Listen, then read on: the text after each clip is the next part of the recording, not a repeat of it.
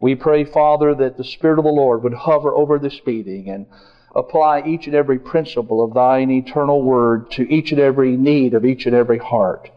Dear Father, we know that only you are sufficient for such things. We're not sufficient of ourselves to think anything is of ourselves, but our sufficiency is of God who's made us able ministers of the new covenant, not of the letter that killeth, but of the Spirit that giveth life, the Spirit that quickeneth. And Father, I pray that your Spirit would take your word and quicken the hearts of your people, Lord. Revive them in the midst of the year. Stir up their pure minds by way of remembrance, Lord Jesus Christ. Visit your people, Lord Jesus Christ, with a word in due season that's able to lighten their load, Father, and, and to provoke them to love and further good works. We ask this, Father, and we thank you for doing this work in Jesus' name. Amen. John chapter 17, the Lord Jesus Christ is praying a prayer that we do well to emulate. He's praying for his own.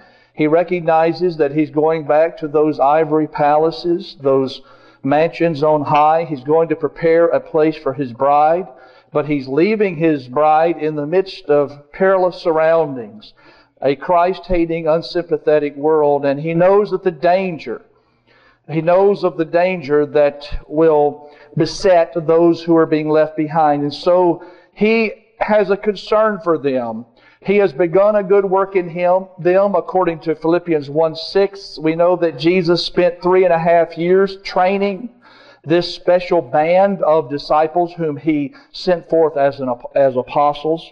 There were many other disciples of Jesus, but, but these 12 were disciples in the most excellent sense of that word because they were brought into proximity to Jesus Christ by divine call and prepared to perpetuate the work that he began. Now we know that he finished the work of redemption. We're not saying that they would have any any part in completing a work of redemption because the work of a redemption was completed at the cross. He's obtained eternal redemption for us through the blood of his cross. And when he said it is finished, the work of redemption was forever finished. And we can praise the Lord for that finished work. But the propagation of the gospel had only begun. And Jesus preached the gospel of the kingdom, but he also commissioned those who believed on him, this band of disciples whom he called apostles and sent forth on preaching tours in Galilee, they were to continue the work of propagating the gospel of the kingdom that he began. And so uh, they were especially dear to the Lord Jesus Christ. They were in a closer proximity to Jesus Christ. And even within that grouping of 12, there was a set of three that were especially close to the Lord Jesus Christ Peter, James, and John. And we see them uh, brought into proximity to Christ. For instance, we see them at the Mount of Transfiguration, and we see them at the the resurrection uh, uh, of the dead, of the resurrection of Jairus' daughter. We see the three, Peter, James, and John. We see them with, with him there, uh, the twelve in the agonies of Gethsemane, but we see that, that there were three that were singled out as being those who would bear the burden of the early church, Peter, James, and John. And interestingly, uh, it's very interesting that James, the brother of John, was martyred very early in church in the church's history after the outpouring of the Holy Spirit on the day of Pentecost. Then later in Acts chapter 12, after the Judean ministry had begun of Peter, we see that James, the brother of John, the son of Zebedee, was uh, beheaded. He was beheaded. And so he was one of the church's early martyrs. He wasn't the first martyr, as far as we can tell. According to Acts 7, Stephen was the first martyr of the church, but James was, was killed quite early. Isn't it interesting that Jesus chose so, someone to become a pillar in the church who was slain at a very early stage in the church's work of ministry? I find that interesting. You know, God's ways are not our ways, and His thoughts are not our thoughts. And as the heavens are high above the earth, so much higher are his thoughts than our thoughts and his ways than our ways. You know, the natural man, the natural man and the natural way of thinking and calculating would suggest that you would appoint someone to be a pillar in the church, that is, someone who would be a, a supporting personage in the church, someone who by their weight and influence would uh, set the direction for the church. You would appoint someone who would have a rather uh, durable or lasting ministry. But here we see the Lord Jesus appointing someone that he knew was going to be martyred at an early stage in the church's history. And of course, James was martyred, and after he was martyred, there was another James who more or less replaced James, the son of Zebedee, in among the pillars of the church there in Jerusalem. And this was James, the Lord's half brother, who had been brought up with Jesus and who had not believed on Jesus during his period of ministry. Isn't that interesting? But he came later to believe on Jesus Christ. In fact, as far as we know, it was after Jesus Christ was raised from the dead. Uh, the Lord appeared to James, to the brethren of the Lord, and he appeared to James, and, and James became one of the pillars of the church in Jerusalem. And Paul speaks of them as, as pillars in the book of Galatians when he went up to Jerusalem and he saw those who seemed to be somewhat, but as far as Paul was concerned, it doesn't make any difference to God what men seem to be. And Paul, in his characteristic uh, independent zeal for the glory and honor of God alone, uh, does not respect the face of persons, regardless of what they're calling. Yes, he perceived uh, that they were called in the apostleship before him, and he had due respect for them, but he knew that he had likewise been called and commissioned of the resurrected Jesus Christ as one, one born out of due season.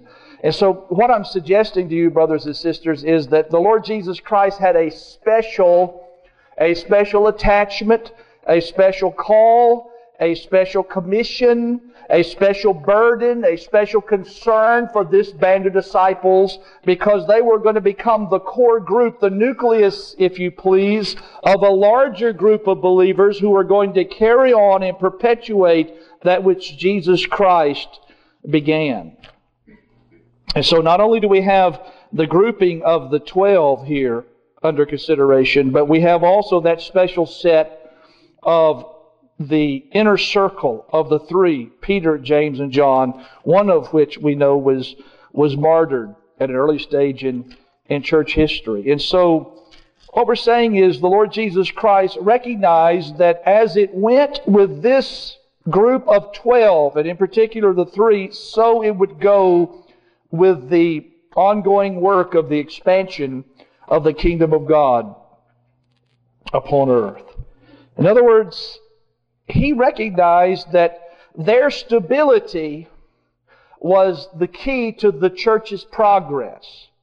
Their stability was the key to the church's progress.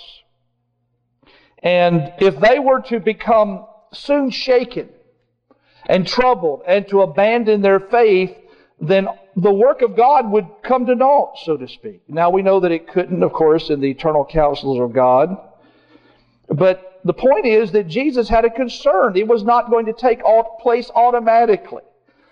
And that's another thing we see about the importance of prayer as outlined here in John chapter 17. We see that, that God's work always is instigated by prayer, that things do not take place automatically. All of the subjects that were on the heart of Jesus Christ as he makes intercession for his own here in John chapter 17 were works of God, further works of God that do not take place apart from prayer and earnest prayer.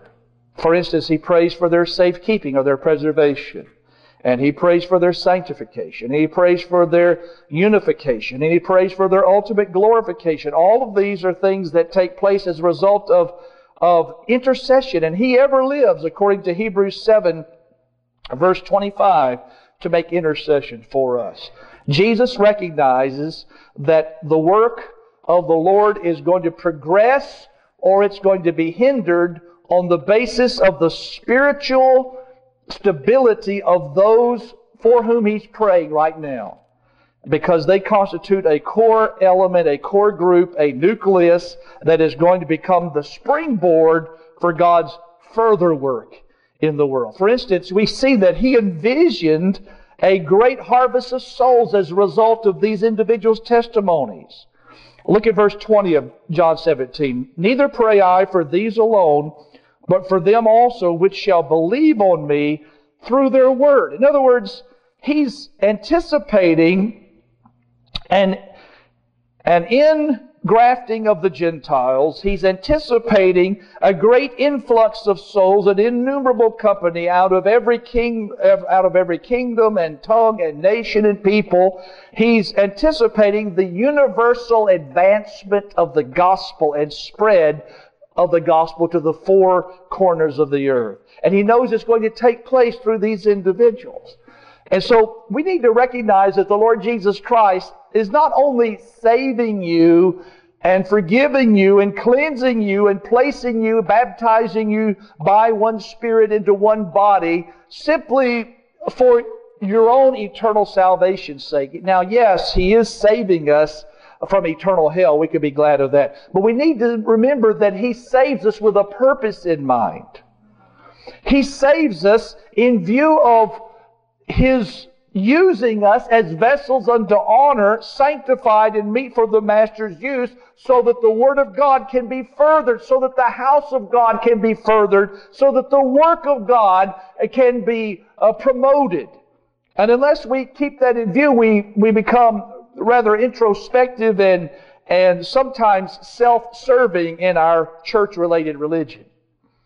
God has saved us not simply to sit and on a pew and to go home and enjoy Sunday afternoon dinners and then go back to work the next week. God has saved us in order to propagate the gospel, in order to sound out the word of the Lord in all of this region, in order to preach the gospel to every creature, in order to broadcast what we've heard in darkness to speak it in the light and what we've heard in the ear and closets to proclaim it in the broad daylight. God has called us, brothers and sisters, not to hide our light under a bushel, but to make known to all men the glad tidings of eternal life through faith in the Lord Jesus Christ. That is our calling. And Jesus Christ recognized that these individuals were, were called disciples. They were disciples indeed, yes, with all of their faults and all of their flaws and all of their bungling efforts sometimes to understand and apprehend the true meaning of Jesus Christ words and the meaning of His kingdom. Yet in all of that, the Lord Jesus Christ was praying for them that they might be stabilized, so to speak, that they might stand perfect and complete in all the will of God, in every aspect of the will of God. And so he prays for their, their preservation, that they might be kept that the original quality of their consecration might be preserved intact. And then he prays for their sanctification. We've been looking at, at sanctification. We gave you a definition of sanctification. We've been looking at uh, the nature of sanctification and the means of sanctification.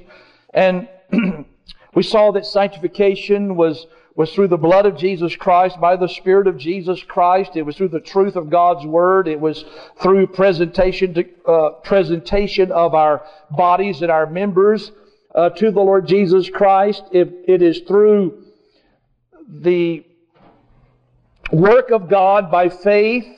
As we believe on the Lord Jesus Christ, we're sanctified through faith which is in Him, but it's also a divine, direct activity that involves the work of the triune Godhead. It is a profound activity of the divine Godhead, of the triune Godhead, a profound activity.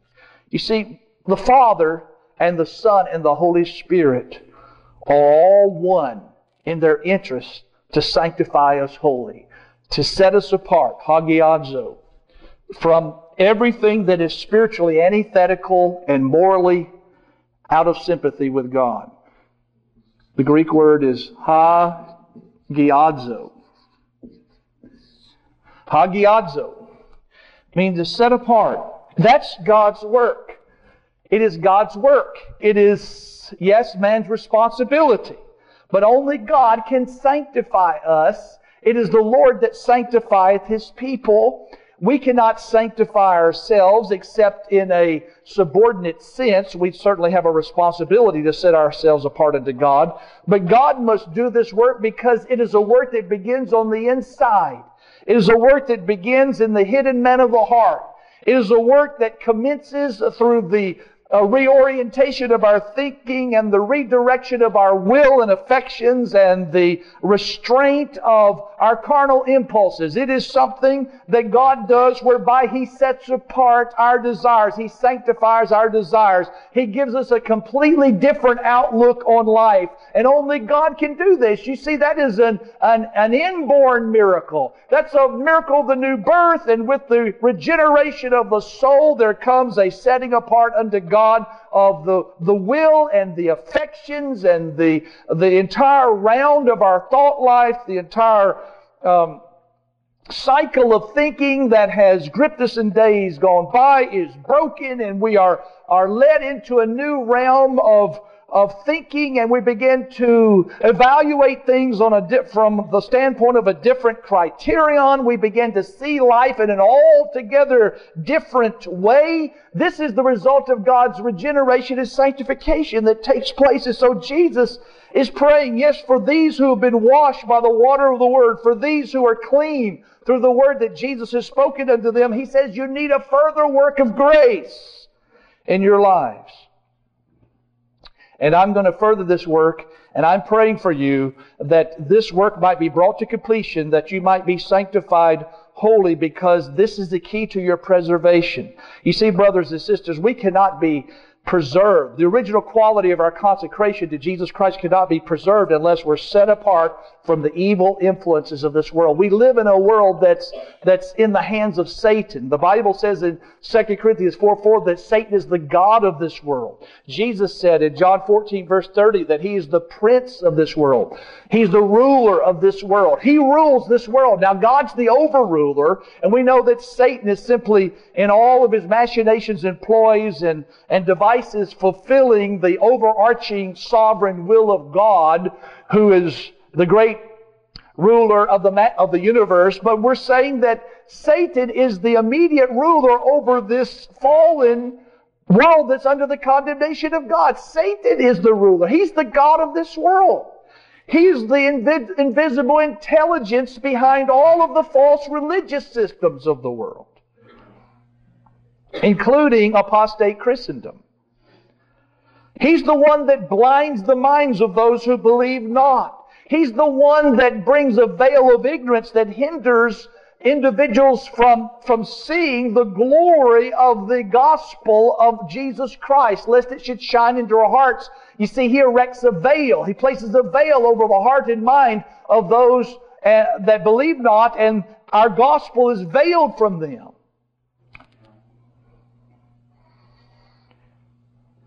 I have to say that even though I was brought up in a religious system, my mind was veiled.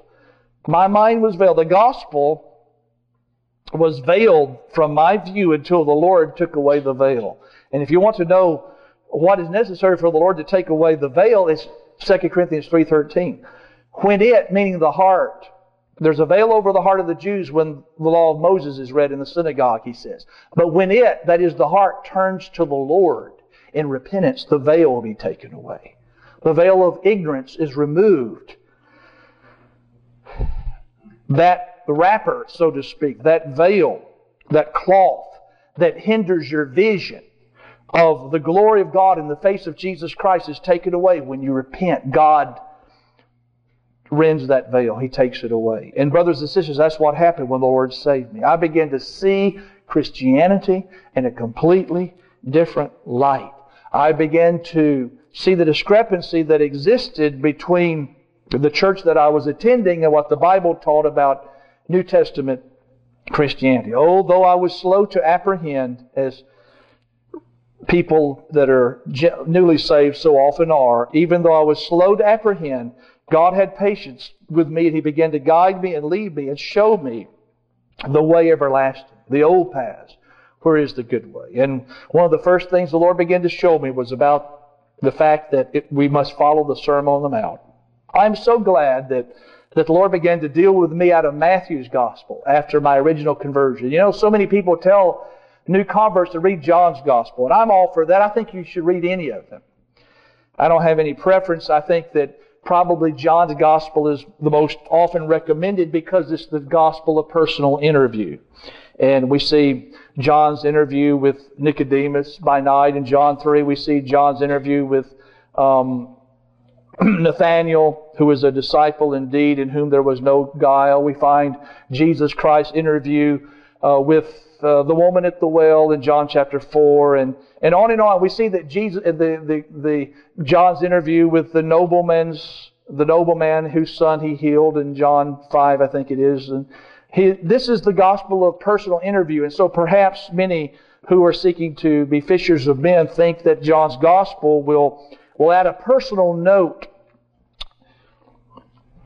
to any young convert's appreciation of Christianity. And, and that's all well and good. I'm not trying to dispute that this evening. But what I'm saying is Matthew's gospel uh, is the gospel of, of discourse. And in Matthew's gospel, we have five major blocks of Jesus Christ teaching material that he delivered uh, to his disciples and to his apostles and told them to go into all the world and, and, to preach the gospel to every creature. And he said to teach them to observe all things whatsoever I've commanded you. And so Christ tells us how his new covenant relates to the Old Testament commandments. We see how his new covenant relates to the attitudes and the motivations of our heart. We see how that this new covenant brings a radical change in our disposition so that we become pure in heart and we become peacemakers and, and we become those who hunger and thirst after righteousness and those who mourn because we're smitten by godly sorrow because our works have, have not been found perfect before God, and we have fallen short of the moral excellency of God's glory. All have sinned to come short of the glory of God. Romans 3 and verse 23. And so we, as we read through Matthew's gospel, we see that Jesus says that we're to resist not evil. If anyone smites you on one cheek, to turn to them the other also. If they try to smite you again and draw blood, we just turn to them the other also. And he said, Give to him that asketh of thee, and of him that would borrow of thee, turn not thou away. And if any man compel that he go one mile, go with him twain.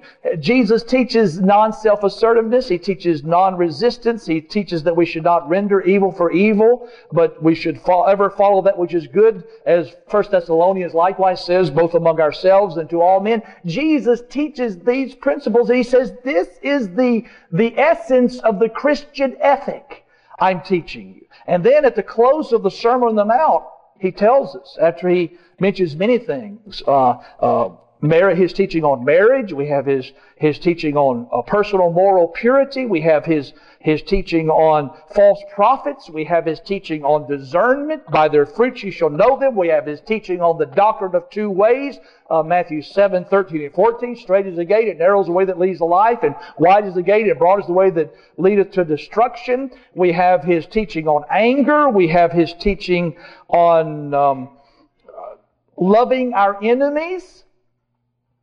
You know, most people have difficulty ro- loving their own relatives. I found that in life that that that most people have difficulty loving their own relatives, much less their neighbors, but to love your enemies.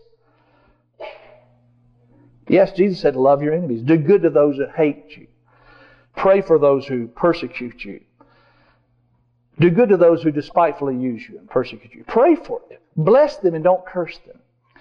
Uh, today, well, you'll have a lawsuit on your hands. First, the people will will sue you over something they even perceived as uh, some attempt that to take advantage of you in the business world, even though the person may not have intended it. They'll sue you over this or that, simply to get money out of it. I mean, that's really I don't. That's a whole other realm. I don't want to get into that, but the the frivolous litigation that takes place today is um, borders on the ridiculous. It really does. But with a superabundance of lawyers, you know, they have to have something to do. Besides um, sitting on real estate closings.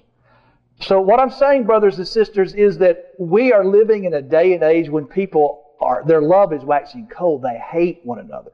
They despise one another. And, and sometimes it's their own relatives. Sometimes it's their neighbor, the person next to them, who lives next to them or sits next to them or who's uh, somehow associated with them at work. But to, and we're told to love our neighbors as ourselves. But Jesus says, I'm taking this a step beyond. It's not just loving your own friends and your own relatives. It's not just loving your neighbor, as difficult at that, as that may be at times. He said, I'm telling you to love your enemies, that you might be perfected in love. And as your, he says in Matthew 5 48, be therefore perfect, even as your Father which is in heaven is perfect. Now, that doesn't mean that you have to agree with your neighbor, you have to agree with your enemy, that you have to endorse the policies of your enemy, that you have to be like some of these pastors in the church, never take a stand for righteousness and truth and holiness, and never set the direction in the church, and never command and reprove and rebuke with all long suffering and doctrine. A lot of pastors think that's love. No, it isn't. It's just weakness, and the devil's going to roll, over, push you over like a steamroller before it's over and flatten you out for everybody to walk on. And so, and the cause of Christ will suffer damage. God's called pastors to be standard bearers.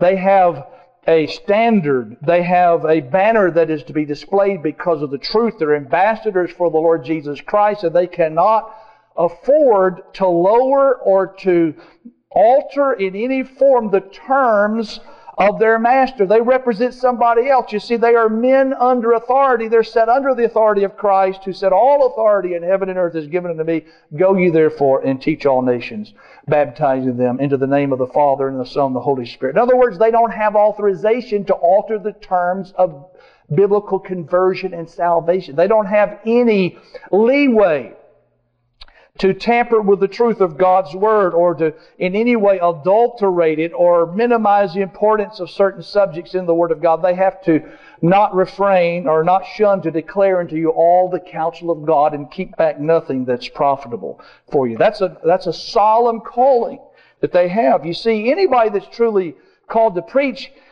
if they're truly called to preach, if they, they will be equipped to preach, and with that equipment to preach will be a holy, love and zeal for the honor of God alone. And they will seek to speak not as pleasing men, but as pleasing God who tries their heart. So if the message they preach rebukes their family, they'll preach it anyway. If, if it rebukes their relatives, they'll preach it anyway. If it rebukes uh, some favored element in the church, they'll preach it anyway. Because God's testing their heart to see if they love Jesus Christ more than any other consideration, any other person, or any other any other um, uh, object that's set before them as perhaps uh, worthy of pursuit in the ministry. And so, do you love Jesus Christ more? That's the test of true leadership. Remember, before Jesus sent out Peter, now I know he sent him out in the early days of his ministry, but I'm talking about before he sent him into post resurrection ministry. What did Jesus ask Peter? Three times he asked him something. What did he ask him? He said, Lovest thou me more than these? And then he said, Feed my lambs, feed my sheep, shepherd my sheep, feed my sheep. And so the call to be an overseer over the house of God and to feed the church of God, which he's purchased with his own blood, first of all, emanates from a an exclusive love for Jesus Christ, a love that excludes all other considerations. And the reason why we have so much watered down Christianity, which is no Christianity, it's really just apostate Christendom. The reason why we have such watered down religion in the churches of our day is we have so few shepherds who love Jesus more than these. Who love Jesus Christ more than their life in this world who love Jesus Christ even more than the sheep. They love Him more than the sheep, and so they can feed the sheep and represent Him and be shepherds after His own heart and feed them with knowledge and understanding, as Jeremiah 3.15 says. We have so few today that are willing to take a stand and hold a standard and lift the standard up in, in the eyes of the church, in the eyes of, of youth that are tempted and and uh, beset on the left hand and the right hand with youthful lust that they are to told to flee in 2 Timothy 2.22. We'd have so few that are willing to lift a standard, and that's why the church is caving in and capitulating to the surrounding culture, and there's a great influx, influx of evil uh, from this present evil world that is tainting the testimony of the average church member. The reason why is because we have so few standard bearers. But I'm told in Isaiah 59 in verse 19 that when the enemy cometh in like a flood, the Spirit of the Lord, the Spirit of the Lord will raise up a standard against it. In the book of Genesis, chapter, chapter 6 through 9, when all flesh had corrupted its way upon the face of the earth, when the sons of God went into the daughters of men and they produced these monstrosities of evil that were roaming the earth and the earth was filled with violence. God raised up a standard through one man. He found righteous in his generation. He obtained grace. His name was Noah. See, God did not leave himself without testimony in the midst of that corrupt antediluvian world. God is always looking for a man that may stand in the gap and lift a standard to make up the hedge in order to wall up the wall and keep the enemy from breaching the wall and coming in and infiltrating the people of God. And God raised up a Noah and God lifted up a testimony and God lifted up a standard in that generation. And eight people, seven besides himself, rallied around that standard and they followed Noah right into the ark that had been preparing for 120 years, and he moved with fear and prepared an ark for the saving of his house and condemned the world through his faith because nobody else believed that there was going to be a deluge of rain. Nobody else believed that God was going to send judgment. They were eating and drinking and giving in marriage, and they knew not until the flood came and took them all away,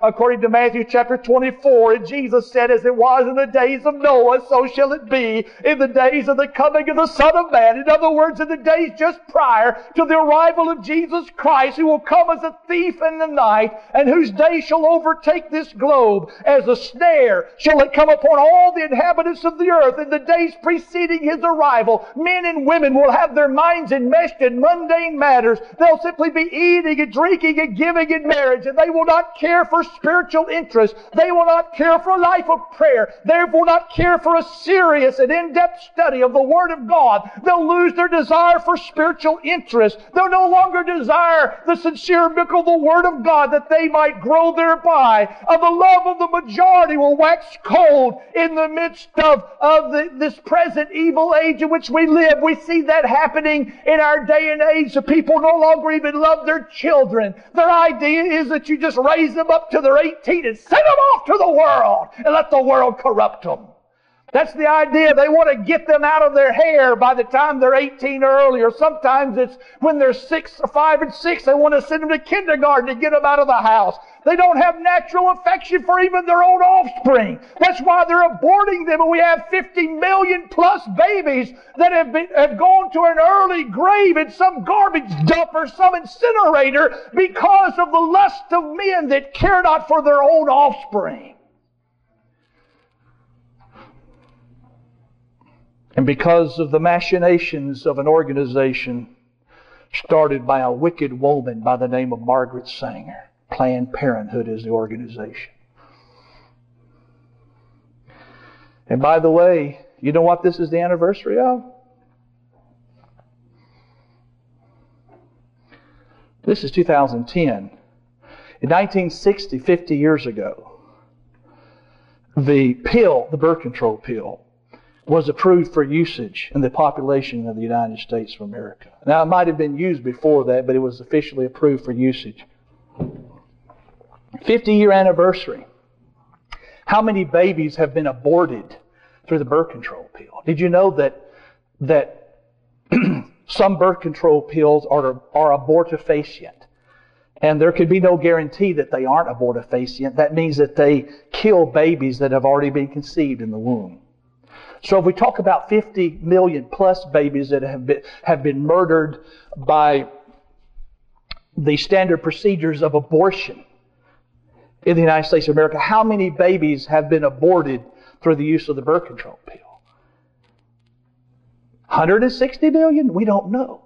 But, brothers and sisters, that blood is crying unto God out of the incinerators, out of the garbage dumps, dumps, out of the medical clinics, from the sheets of the medical beds where these procedures were performed. Their blood is crying out for vengeance. If you read in the Word of God, blood always cries out for vengeance. And I believe their blood is going to be on this generation. They have killed their own offspring. They don't even love their own offspring. And it's, it's embarrassing for people that are promoting the, the mentality and the policies and the practices of Planned Parenthood because it's one of the, the foremost sponsors of abortion clinics in the United States of America. They're also the ones that that are championing, champion, championing the use of the, the birth control pill, champion, championed the use of the birth control pill for women. In fact, Margaret Sanger, according to her own daughter, Margaret Sanger's chief achievement or highest aspiration was the, the development of a birth control pill. And she saw that as the crowning achievement of her career. She, along with a doctor who was very immoral, they wanted to have this pill so that women could take this pill and they could engage in carnal activity without repercussions, with no responsibilities. And what's sad is many misguided, untaught Christians are aborting their own babies. And they may be marching in front of abortion clinics and say, I'm pro life, but they're not altogether pro life. They're just anti abortion by standard abortion procedures, but they're not anti birth control. They still have the spirit of abortion in them. And, brothers and sisters, this is the spirit of death. This is the spirit of loving death. The Bible says that those that hate me love death. And when you hate the wisdom of God and the Word of God, you love death. And you begin to spread death. The wages of sin is death. But the gift of God is eternal life through Jesus Christ our Lord. And I'm saying to you that that God lifted up a standard in the days of Noah. And he said, as it was in the days of Noah, so shall it be in the days of the coming of the Son of Man. And people are simply given to pleasures and they're lovers of pleasures more than lovers of God. And according to 2 Timothy chapter 3, we're told that they will be without natural affection. That means they will not even have the, the natural love for their own offspring and they will give them up to the world. They'll sacrifice their sons and daughters at the altars and shrines of personal pleasure and personal convenience. And they'll send them off to the government schools to be educated, where they can indoctrinate them so that they'll grow up to be good citizens in the new global world order, serving the Antichrist dutifully. I'm telling you, brothers and sisters, God didn't leave himself without testimony in the days of Noah, when all flesh had corrupted itself, itself upon the face of the earth. And I believe that God is raising up testimony in this generation. Acts 14 says that God left, him not, his, left not himself without witness or without testimony, giving us rain from heaven and filling our and fruitful seasons, harvest joy fruitful seasons, filling our hearts with, with food and gladness. That was God's natural revelation. That was God's benevolence displayed even to the Gentile world that knew not God. And yet God was, was giving witness to the fact that He was a benevolent God, that He wanted to establish communication and relationship with them. Even to sinners of the Gentiles. He didn't leave himself without witness. Well, God doesn't leave himself without testimony. He didn't in the days of Noah. He didn't in the days of Elijah. We heard about Elijah last Sunday in a very blessed message that edified me and challenged me. But in the days of Elijah, when Baalism was threatening to to overrun Israel. In fact, it had become the dominant religion in Israel. And there were just there was just a bare remnant 7,000 who had not bowed their knees to the image of Baal. The rest of the Israelites were going along with Ahab and Jezebel religion.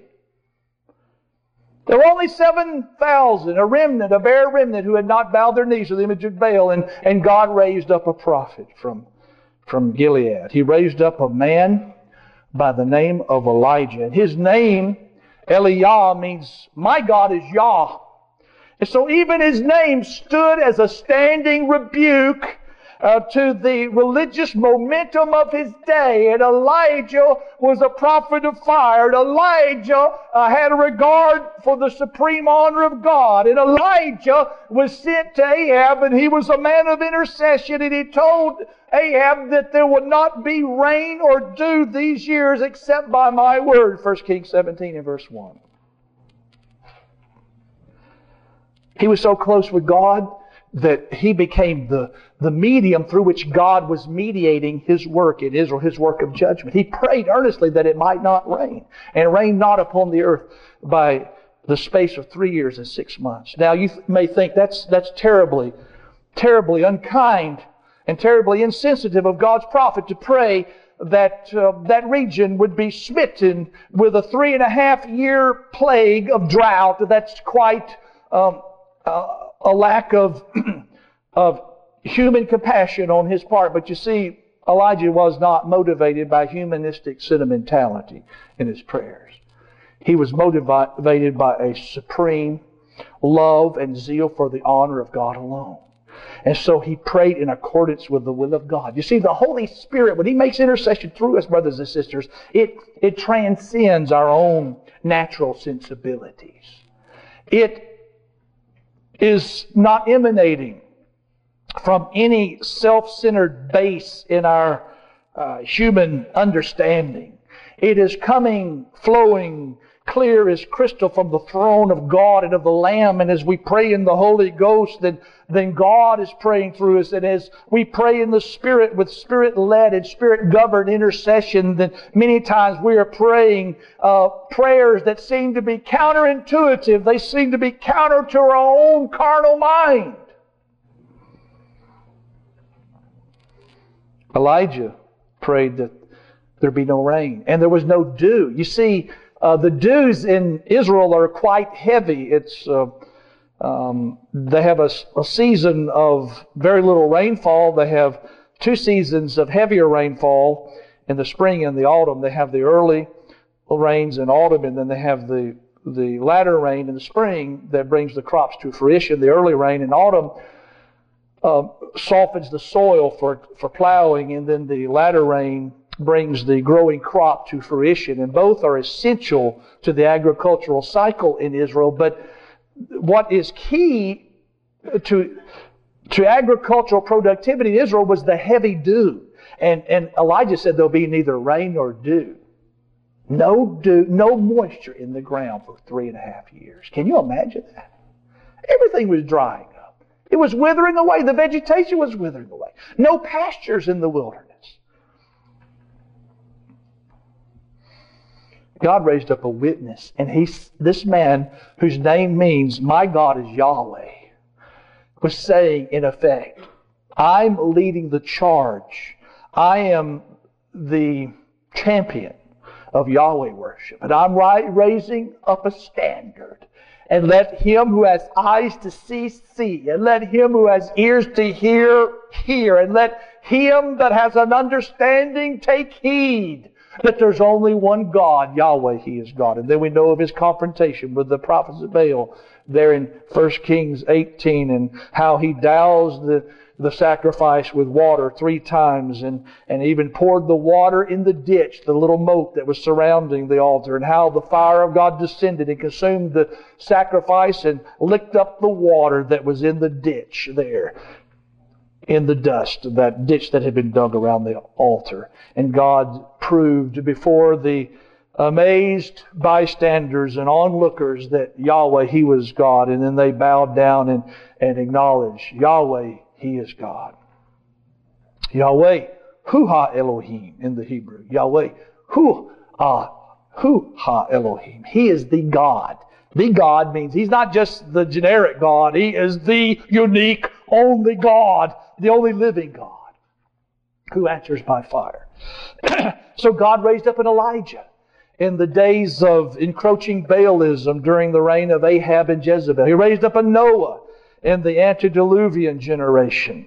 Uh, he raised up a Josiah, a Josiah who was in the days of his youth remembering his creator in the 7th century BC when the nation had veered off course and they were beginning to worship Baal and they were involved in syncretistic and vain worship. I remember Josiah there in the 621 BC, the reform that began uh, in the life of this young man because he began to seek the Lord.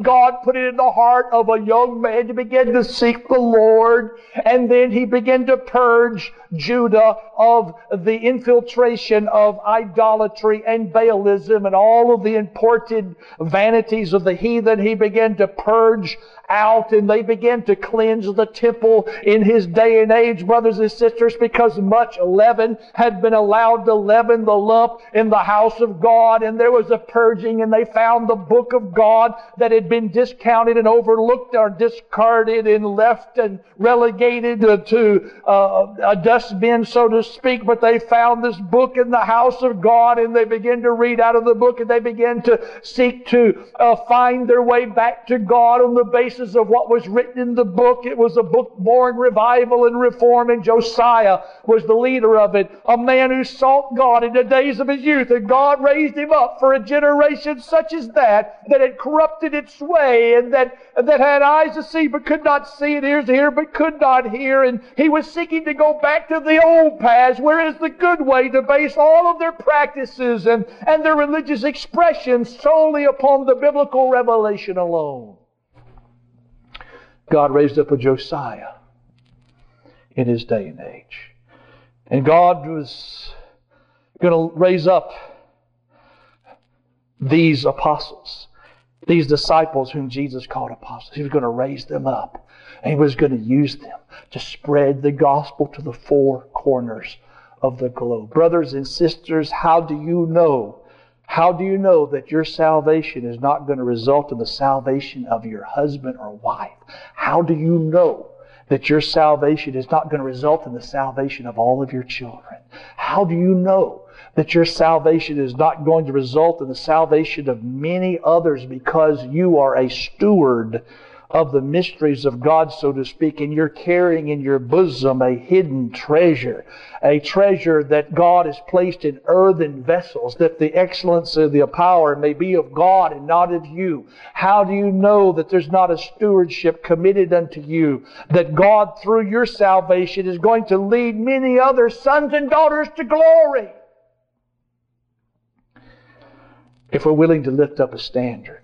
But today we have the lowering of the standard, the weakening of the will, the dilution of the Word of God in the Church of Jesus Christ. That's why all manner of corruption is rife in the house of God. We have the importation of, of the culture's corruption into the house of God, just as in the days of Josiah. We have all of this filth in the house of God. We have the idolatries and the love of self and the love of pleasure and the love of convenience and comfort and the lust, the lust of other things that have crept in and choked the preaching of the Word of God in the house of God. And we have all of this, uh, the idolatry of music. I believe people have an idolatry of music. People are so addicted to their music. Young people especially. Don't get addicted to music. Learn to be alone with your thoughts. Learn to seek God in the days of your youth. It's good to worship the Lord and, and to sing unto the Lord, but that's talking about an individualized worship. I was sharing with my my children, I hope I don't embarrass them by sharing this, but I was sharing with them this, I think, you know, this morning in family worship, I said, let's, let's just everybody raise your hands and let's just tell Jesus how much we love Him. Let's just worship Him, glorify Him. You see, God is much more pleased with that than with four part harmony. Now, I'm saying, I'm not saying God isn't pleased with four part harmony.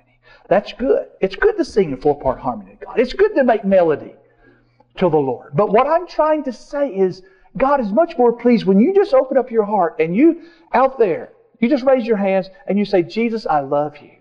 Jesus, I worship you. Jesus, I praise you. I glorify you. I'm ta- uh, that I call that individual worship.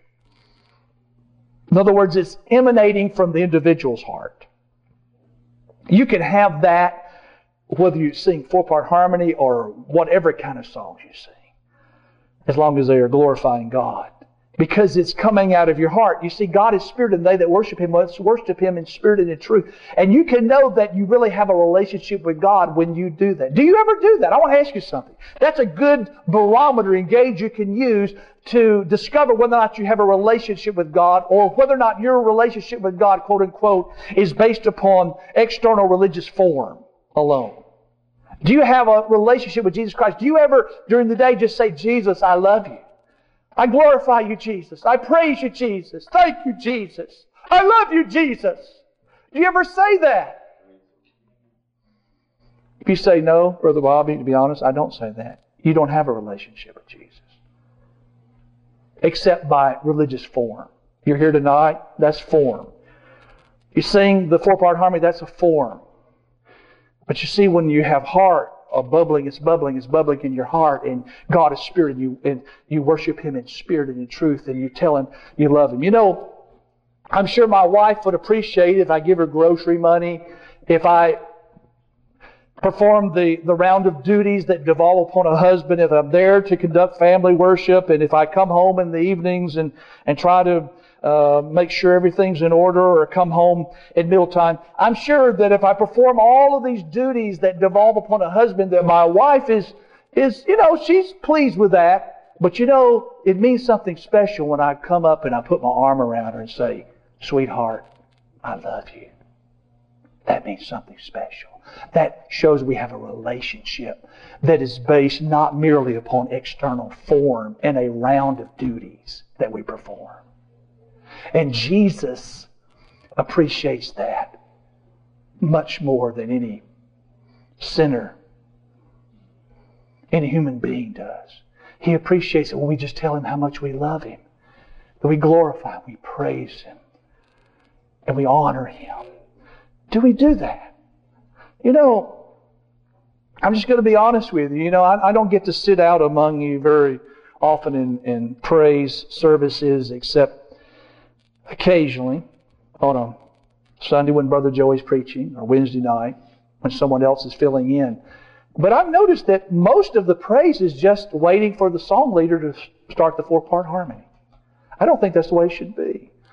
Now, there are some who, who, who kind of lead out and express their love for the Lord, and I appreciate that. But you see, brothers and sisters, if you love Jesus, you should be able to express it, especially, especially in a church where we're not ashamed to say amen. Especially in a church where we're not ashamed to raise our hands and to glorify the Lord and to worship God in spirit and truth. You should be able to express it there and say, Jesus, I love you. I worship you out loud. I mean, not that you're saying it to be heard or seen of men, but you're just saying it in a supernaturally natural and normal way because you love Jesus.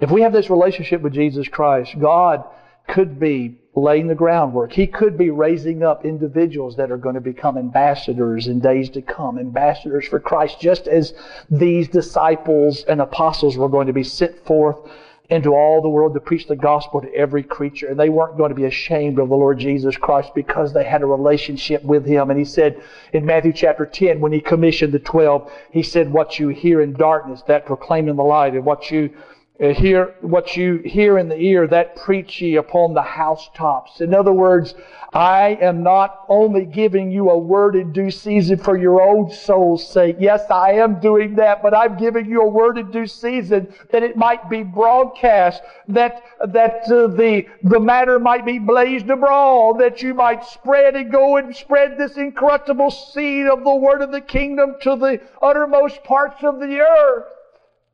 That's the desire of Jesus. So when he prays for this group, he's praying with anticipation for what God is going to do in a further manner in each and every one of their lives, that God was going to stabilize them. God was going to keep them from the influence of the world, uh, lest the influence of the world creep in and corrupt that which Christ had begun in their lives. He had begun a good work, and He will perform it to the day of the Lord Jesus Christ. But He knew that if they were going to persevere to the end, if they were going to fulfill this high and holy calling wherewith they were called, that they were going to be in need of a sanctifying work that set them apart of, from the influences of the world because to the extent that the spirit of the world was making contact with their spirits and their souls and their minds and their bodies, to that extent they were going to become disqualified as his representatives and the work of God would be halted and their own personal salvation subverted. Jesus recognized that and so for this reason he lays himself out in prayer. That the work of God might not only be salvaged, but that it might receive impetus and that it might be carried through to completion. And brothers and sisters, it doesn't take place automatically. In our lives, it didn't take place automatically. In the lives of the apostles, it, it, it never has taken place automatically down through uh, church history. There always is a praying individual behind, somewhere hidden in a prayer closet, somewhere hidden in a basement dark basement somewhere, somewhere hidden in an attic bedroom, kneeling by the bedside, somewhere hidden, there is a man or a woman whose heart God has burdened and they are praying in the Holy Ghost with Holy Ghost inspired intercession for the furtherance of the work of God. Somewhere there is a praying individual. People speak of the great revival fires that were kindled under the ministry of Charles Finney in the 19th century. They speak of those revival fires and how that I think it was like uh, around 80% of his converts remained true to the Lord because he stressed a life of, of moral and ethical holiness in his presentation of the gospel. But did you know that there was a man that followed him around? I think his name was Nash. There was a man that followed him around who preceded his revivals, who would go into an area where he was going, uh, he was appointed to preach and who would groan and make intercession in the Holy Ghost for the outpouring of the Holy Spirit upon those meetings. And brothers and sisters, all of the fruitage, all of the works, all of the conversions and the reclamation of backsliders and the turning from darkness to light and from the power of Satan unto God that took place uh, through that preaching of the gospel was the result of the Holy Spirit and power that attended the presence, the preaching of the gospel, and that presence of the Spirit was the result of prayer. So that the word came not into the people in word only, but also in power and in the Holy Ghost and in much assurance. That's why we need to turn to prayer. We need to restore prayer to its rightful place in the house of God until the churches of Jesus Christ in the land become become havens in the last days and a place where men and women can go and pour out their hearts to God and lay hold upon God and stir up themselves to lay hold upon Him as remembrancers, as those who are placing God and putting God in mind of His covenant promises that He come through and that He stretch forth His hand in the midst of the years to heal, that signs and wonders may be done by the name of, of His holy child Jesus, that the people of the world might once again know that there is a God in the church, that there's a head over the church and his name is Jesus, that the name of Jesus and the faith which is by him might give men and women perfect soundness and the presence of all, that sinners might be converted to the Lord, uh, that God might instruct uh, us former sinners in the way of God more perfectly and teach and instruct former transgressors so that they know the way of the Lord and know how to walk so as to please Him. Brothers and sisters, this is the high calling of the church in this hour to pray as our Master prayed. He left us an example that we should follow in His steps. He prayed and, and showed us how to pray and seeks to teach us how to pray in this day and hour so that God might further His work, even in a people uh, such as this, even in a people that have their own sins and flaws and shortcomings, as did the disciples, that God might raise up a standard in our generation when the enemy is coming in like a flood, that there might might be a standard uh, and that there might be standard bearers who are going forth into the community, brothers and sisters, holding forth the word of life in the midst of a crooked and perverse generation and saying, not only by their lips, but through their lives and through the testimony of their character and conduct, this is the way, walk ye in it. This is the way of New Testament Christianity. Ere the lamp of God and the light of His truth go out in a sin darkened age, God is raising up men women. I believe that they're going to sound the trumpet in the last days and there's going to be a rallying around the truth of God. I believe there's going to be a last day revival that God is going to pour out of His Spirit upon all flesh. I don't believe we've seen the latter rain in its full force yet. I believe that multitudes, both of men and women, are going to be added to the Lord and God's going to increase the numbers of disciples greatly. I believe that the Holy Spirit can yet be poured out and that whosoever shall call upon the name of the Lord under the spirit of conviction shall be saved. But it all begins with prayer. It, it, all begins when the church ceases being a social playground and becomes a house of prayer. It all begins when men and women begin to take the interest of God, the interest of God seriously. It all begins when we begin to revisit the prayer closet and bend those knees that may be arthritic. Maybe the arthritis will go out when you start bending them more in prayer. And seek the face of God while he may be found. I believe there can be a stirring in the last days. You know, we talk about the end times, we talk about the perilous times, we talk about the dark times, we talk about uh, the Antichrist system, we talk about uh, the mystery of lawlessness. But you know what? The Bible does not give us a one-sided portrait of, of end time activity in God's end time program. Yes, the Bible includes that darkness, but it also shows that there's going to be a shining of great light in the midst of that darkness. It also teaches that there's going to be a remnant that is going to be spared. It also teaches that there are going to be individuals that are going to escape all these things that shall come to pass and stand before the Son of Man because they're watching and praying always. Luke 21 verse 36. It also teaches, brothers and sisters, that this gospel of the kingdom, Matthew chapter 24, is going to be preached unto all the world for a witness. For a what? A witness. God's not going to leave himself without witness even in that dark hour. For a witness. It's going to be preached into all the world for a witness, and then shall the end come.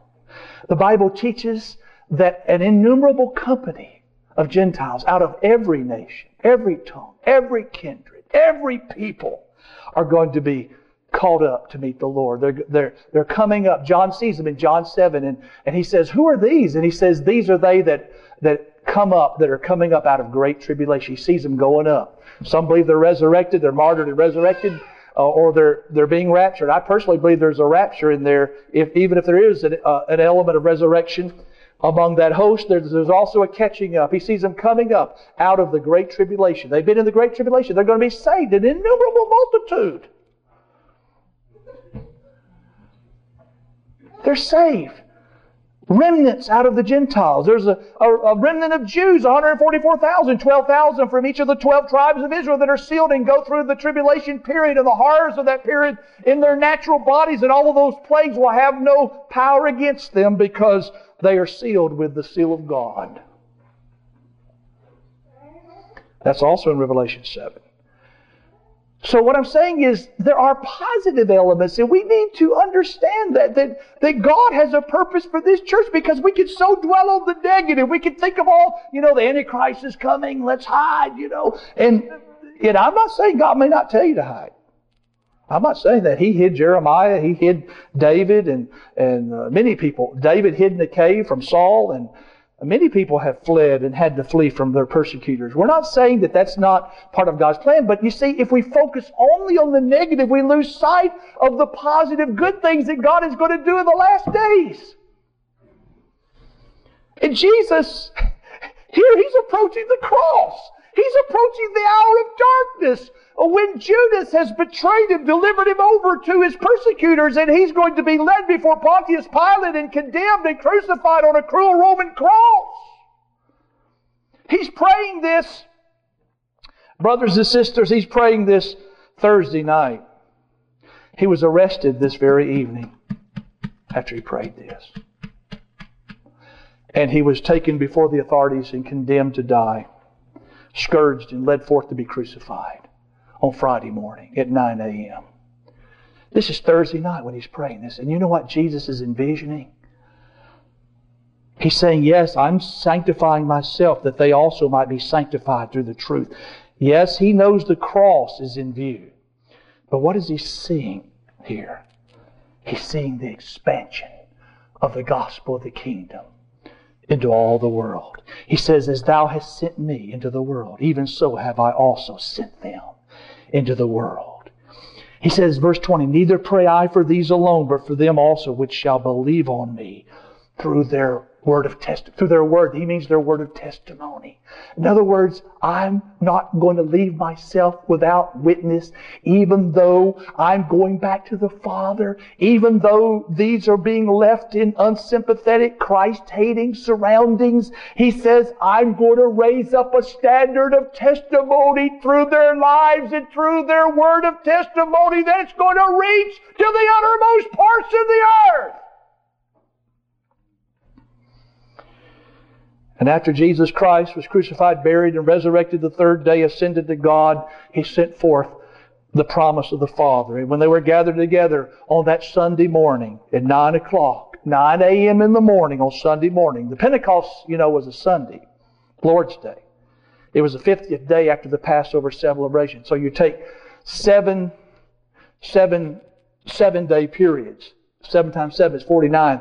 Well, the eighth day, which is the first day of the week, was Sunday morning at 9 o'clock when they were gathered together praying on the first day of the week, on the Lord's Day.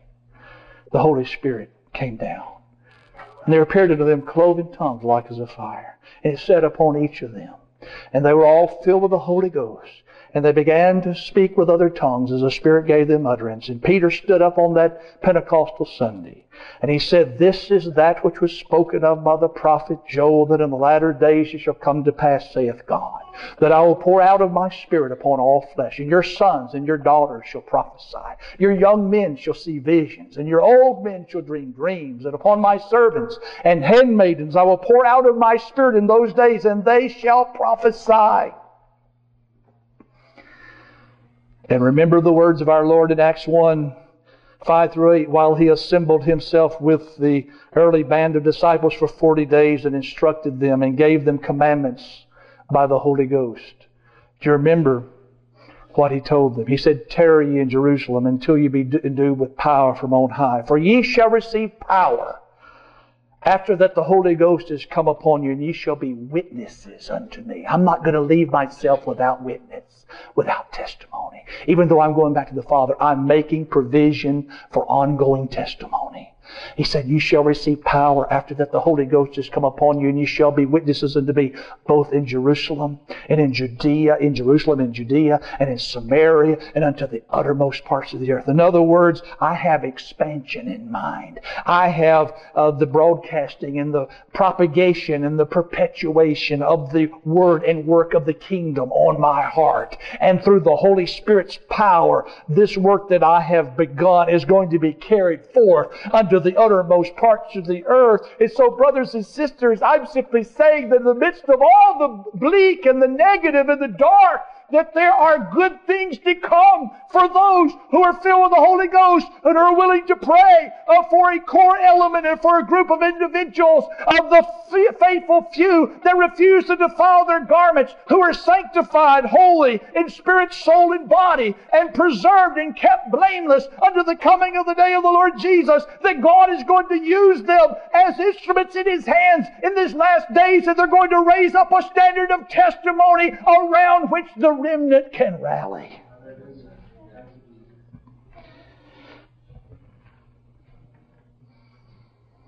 I want to close this morning with Hebrews, the book of Hebrews. John chapter 17, as we have said before, as it were, is an adumbration, a prefigurement of that more excellent ministry of our Lord Jesus Christ at the right hand of the Father, whereby He ever lives to make intercession for us and is able to save to the uttermost them that come unto God by Him. That's Hebrews 7 25. But I want you to turn to Hebrews chapter 9 this evening.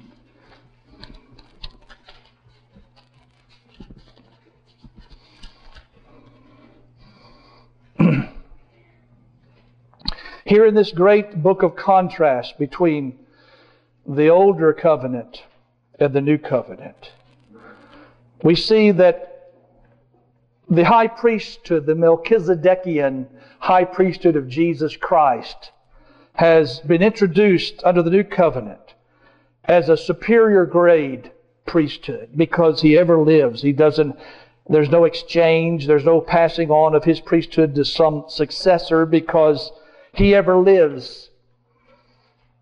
He has the power of an endless life. He ever lives to make intercession for us. And I want you to note in particular, verse 11. But Christ, being come and high priest of good things to come.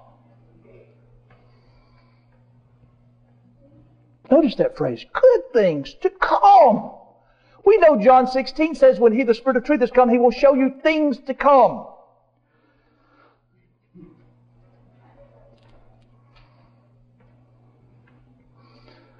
Things to come.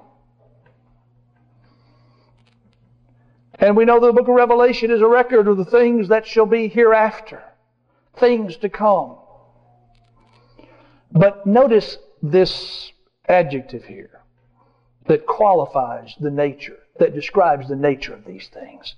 He is the high priest of good things to come. I believe God has good things to come. Jesus, in the shadows of the cross, was envisioning good things to come. He was anticipating the spread of the gospel. He was anticipating the sanctification and the preservation of this group for whom he's praying as a core uh, nucleus. He was anticipating the word of testimony reaching to the uttermost parts of the earth and the, the witness being left unto all the world unto the end of time. He was anticipating good things to come. Jesus is ever living to make intercession, that he might save us completely, that he might sanctify us, that he might cause us to stand perfect and complete at every aspect of the Word of God and the will of God, Colossians 4.12, and he's praying that he might use us to perform good things in the future by a greater and more perfect tabernacle, not made with hands, that is to say, not of this building. Neither by the blood of goats and calves, but by his own blood, he entered in once into the holy place, having obtained eternal redemption for us. For if the blood of bulls and of goats, and the ashes of an heifer, sprinkling the unclean, sanctifieth to the purifying of the flesh, how much more shall the blood of Christ, who through the eternal Spirit offered himself without spot to God. Purge your conscience from dead works to serve the living God. I believe there are good things to come. I believe there's going to be many extended opportunities for witness in the days ahead. I believe there are going to be ample opportunities to serve the living God with fear and reverence by the grace of God.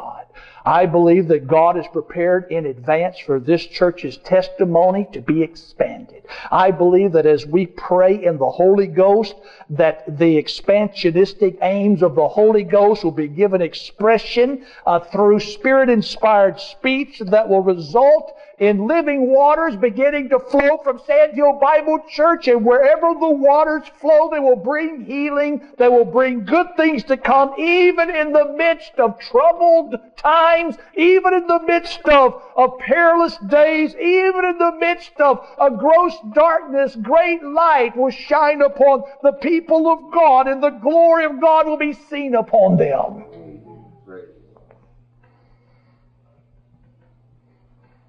Are you anticipating good things to come? Amen. You know, the book of Hebrews is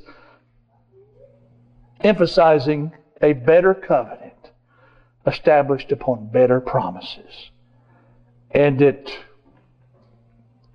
introduces an outlook of good things to come on the basis of Christ's intercession. We see his intercession in John 17.